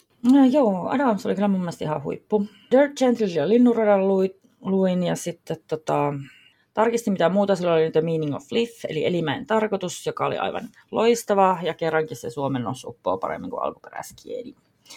Adams mun mielestä oli vaan semmoinen tosi meemi silloin muinaisuudessa niin kuin niinä pyyhkeinä ja hymynaamoina, että siihen vähän niin kuin turtu. Hmm. Mutta kyllä mä niin kuin edelleen suosittelisin niille baaripöytään änkeiville cheek-faneille Vogonien runoutta. Ja sitten mä haluaisin sen oman epätodennäköisyysgeneraattorin. Ja sitten mä ilahduin kanssa tosi paljon, kun ne tuohon FF14 uuteen lisuriin teki kahvilan universumin laidalla. Ja sitten yhteen kysymykseen sai valita vastausvahteudeksi 4-2. Siinä pelissä on muutenkin ihana hullu määrä noita popkulttuuria ja muu kulttuuriviittauksia ja nuo sopii sinne todella hyvin siihen. Ja sitten tota, tietenkin myös pelaajien nimien osalta tulee vastaan ties mitä fantasiahahmoa siellä kovin tuttuja. Ja enkä ole ainoa, jonka seksikkään kissamiehen nimi on Grebo. Joo. Joo, sitten on mielipide Bernard Weberistä. Ne joudun googlettaa tämän tyypin, en muistanut missään törmänneeni. Mutta olenhan minä törmännyt Skifi-hyllyllä, koska sieltä on suomennettu kokonaista kaksi teosta tältä jäbältä. Nämäkin on trilogian osa, jonka viimeistä osaa ei ole käännetty, kuinka yllättävää. No sen tämä käännettiin enemmän kuin Enkos, koska Enkos ei ole käännetty kuin vaan ekakirja. Eli ei ole silleen kovin tunnettu niin kuin englanninkielisessä Skifi-maailmassa myöskään. Mutta tämä sarja on siis muurahaiset trilogia ammoiselta Ysäriltä. Ja vaikka tämä ötökkäkonsepti ei ole koskaan kyllä kutkutellut mun fansia, joten lukematta on jäänyt, että en pysty tästä antamaan sen ihmeellisempää mielipidettä tästä kyseisestä kirjailijasta. Sori. Joo, niin mä, tota, joo, mä taas, tiedä, kun mä joskus nuoruuden hairahuksessa liityin kirjakerhoon ja sitten jouduin tilailemaankin sieltä jotain ja eihän siellä ikinä mitään spesiaalia, mutta oli siellä tämä muurahais, niin se on kyllä omassakin kirjahyllyssä. Mutta tota, niin, niin osittain just sen takia, että se on omassa kirjahyllyssä, niin mä en ole koskaan lukenut sitä. Ja osittain sen takia, että mä ilettää muurahaista jopa enemmän kuin ampiaista joskus. Tiedätkö mutta että kaikkien ampiaisten ja mehiläisten ja muurahaisten esi oli sellainen ällöttävä ja myrkyllinen paksu muurahaisolio, ja siitä evolvoitu kaikki tämä pahuus maailmassa. Paitsi, en no, tiedä, nyt tiedän. Joo, mehiläistäkin maalaista jees. Mutta niin. Toisaalta tästä mun kestoiletyksestä huolimatta mä oon lukenut Liu Sixinin of Ants and Dinosaurs, joka oli ihan jees, niin ehkä mä luen joskus tonkin. Joo. Eli se oli siis Jonnan kielellä superhyvä, koska se oli ihan jees. Itse asiassa äh, ei, ei ollut, ei, ei, tota, no siis ei super, mutta oli se parempi kuin ehkä muiden kielillä ihan jees. Sehän kertoi niin muurahaissiviilisaation ja dinosaurussivilisaation symbioottisesta suhteesta ennen meidän aikaa. Mielenkiintoinen idea. Mm, no muurahaiset on kyllä siistejä niin kuin eläiminä, mutta onhan ne nyt aika hiton kammo, jos niitä katsoo läheltä, kun niillä on ne karseet leuat ja kaikki asiat. No onneksi ne on niin pieniä, koska muuten nehän, nehän olisi muuten vallottanut tämän koko planeetan. Ja ehkä toi Weberin sarja kertoo juurikin tästä. Ihan en katsonut takakantta enkä tarkistanut netistä, että mistä se kertoo. Joo, siis niiden kuhina on se hirveintä, mitä on maailmassa. Että mä syytän tästä traumasta itse asiassa MacGyverin muurahaisjaksoa. Joo, mä muistan sen jakson ja lapsuudesta mä muistan semmoisen kauhean luontodokaripätkä, missä oli jotain tulimuurahaisia tai jotain semmoisia hirveitä tappajamuurahaisia, jotka semmoisena vartavana kuhisevana massana marssi viidakossa ja sitten ne vaan niin lanas kaiken tieltä. Että ne puri kuoliaksi sammakot ja kärmet ja kaikki pitaamat pienet eläimet. Ää, se oli ihan hirveätä. Mä muistan vieläkin, miltä se näytti, vaikka tästä on 30 vuotta ainakin aikaa. Niin, niin, niin. ja nämä, siis nämä ihan samat muurahaiset oli palkattu siihen MacGyveriin. Niin, no se on luonnon rooli selkeästi. Uff. Joo, no niin, mutta se niistä muurahaisista tätä ja kysymyksistäkin myös. Mutta tota, tätä jaksoa tehdessä tuli sellainen havainto muuten, että parikin kertaa ihmiset on antanut meille palautetta, että saisiko meidän jaksossa käsitellyt teokset jotenkin johonkin listaksi, kun kuunnellessa hankalaa tehdä muistiinpanoja ja näin poispäin, niin tässä on nyt tiedoksi ihmiselle, jos ette ole huomannut, jokaisen jakson jaksokuvauksessa on listattuna kaikki jaksojen teokset, mutta se pitää niin kuin klikata kokonaan auki, mistä ikinä kuuntelettekaan siellä ne on. Että jos menee jaksoa kuunnellessa ohi, niin sieltä voit sekata, että mikä se olikaan. Ja tuli myös palautetta, että Jonnan mainitsema Pratchett-lukuopas kiinnostelisi, no niinhän se varmaan kiinnostelisi. Miten missä me se julkaistaisi, kai se on jossain tiedosto sulla tallessa, että sen voisi periaatteessa käydä lyömässä pääkirjaston fantsu hyllyä Pratchettin kohdalle vaan noin bonk.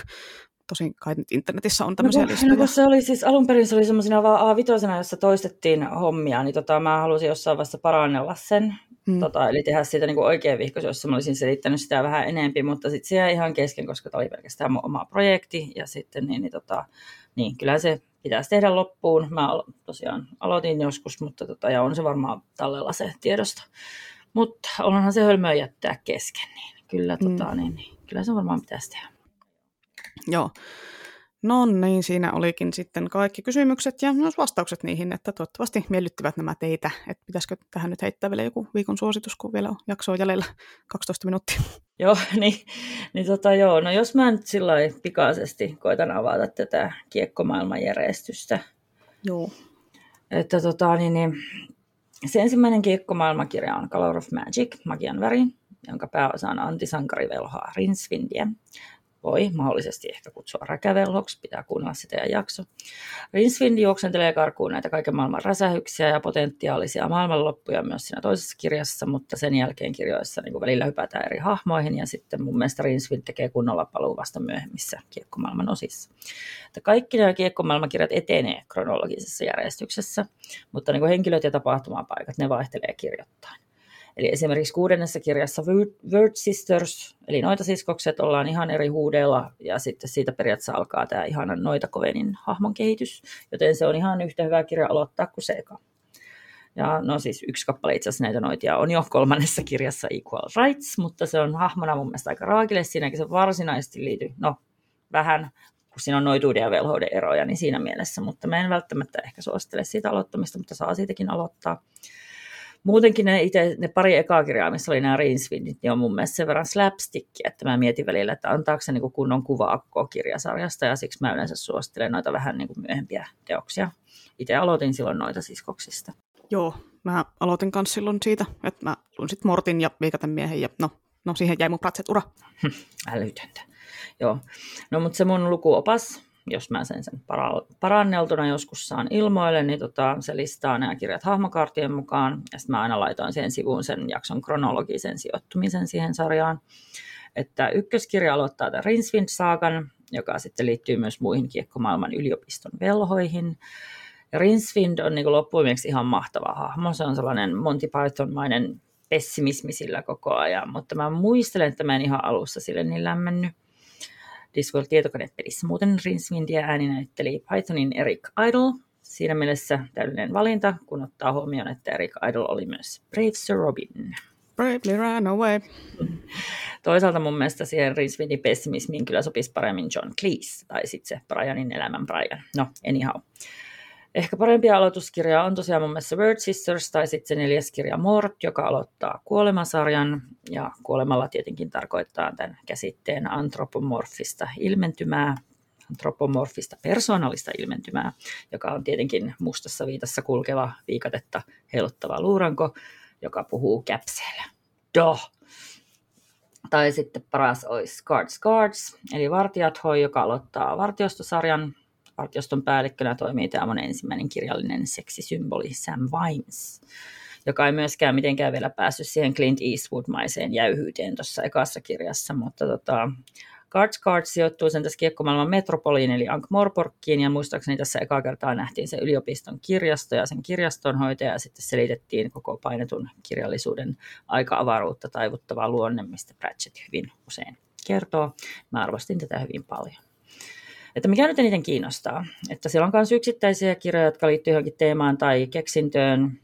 No onko, en ole varma, onko nekään ihan parhaita aloittaa, mutta voihan niitä koittaa vaikka jotain pyramidseja tai small cardsia, en tiedä. Mutta jos preferoi noitia, voi lukea Root Sisters tai sitten ehkä se Equal Rights alkuun ja sitten Witches Abroad ja niin edelleen. Ja sitten jos ollaan dekkarimeininkiä, se olisi Guards Guards, sitten Men at Arms, Feet of Clay, niin edespäin, tai sitten ne metafyysiset ilmentymät, niin Mort, Reaperman ja Soul Music. Niin, niin tässä hahmossa kun lukee, niin voi tosiaan seurata näiden päähahmojen sellaista vereytymistä ja ekspaantumista. Mun mielestä se on jotenkin kauhean ihanaa. Tai sitten vaan aloittaa siitä kronologisesti Color of Magicista, jossa on Rinswind ja matkalaukku. Ja sitten tietenkin lukusuositukseni on, että alkuperäiskielellä, jos en kuvaan taipuu. Että mä laitan loppuun tähän nämä paremmat listat näistä järjestyksistä. Joo, liikaa kirjoja en jaksa lukea, en jaksa lukea Pratsettia. niin muutama Pratchett katkaisi sen kamelin selän sulla chichi. No siitäkin on, no ei ihan 30 vuotta, mutta kuitenkin joskus teininä yritin. Tässä varmaan kokeilla joskus, mutta ää, liikaa kaikki. No, mutta minä voisin itse suositella nopeasti tässä kohtaa semmoista uutta nuorten kirjaa, minkä luin just. Mä oon lukenut tänä vuonna öö, aika vähän kirjoja, lukujumia, liikaa kaikkea tekemistä ollut.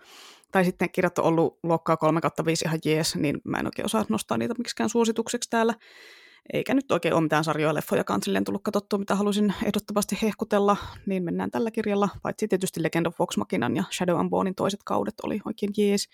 Mutta minä tykästyin pari vuotta sitten jo Mikko Koirasen kevyt skifi nuorten kirjaan nimeltä Nauhoitettava ennen käyttöä jossa nykyajassa elävä nuori jätkä lähtee selvittää, että kuka sen isä on, aikamatkustamalla mystisen VHS-kasetin ja vanhan kuvaputkitelkkarin avulla vuoteen 2002, eli aika jolloin hänet itsensä on laitettu alulle, eli vähän tämmöinen paluu tulevaisuuteen viba.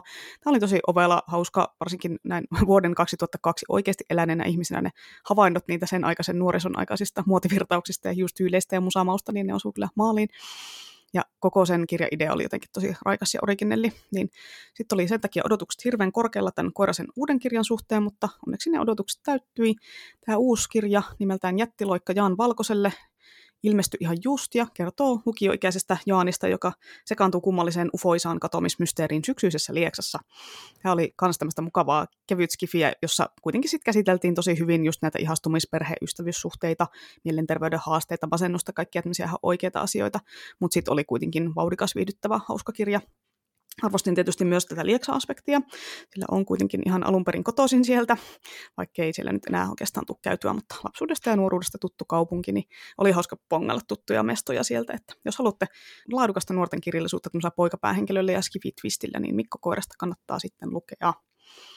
No niin, nyt alkaisi olla vitsipalsta ja loppu se postuksia vaille jakso valmis ja purkissa vai nyt ei enää kysytä mitään kysymyksiä keltään, siirrytään vitsien maailmaan, jos tämä käy. Mm, Shoot. No,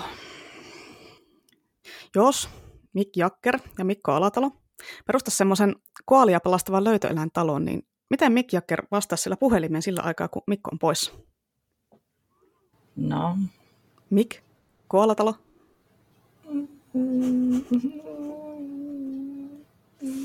Joo.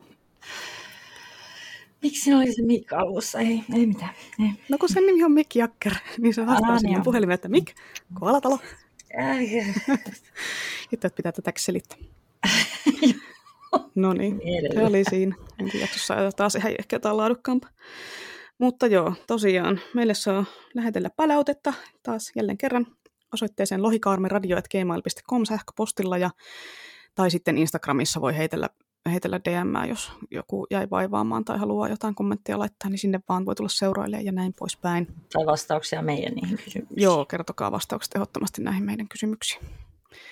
Me kiitämme ja kuittaamme ja ensi jaksossa sitten taas jotain vähän ehkä asiallisempaa ja aiheeseen liittyvämpää. Toivottavasti viihdyitte kanssamme tänään.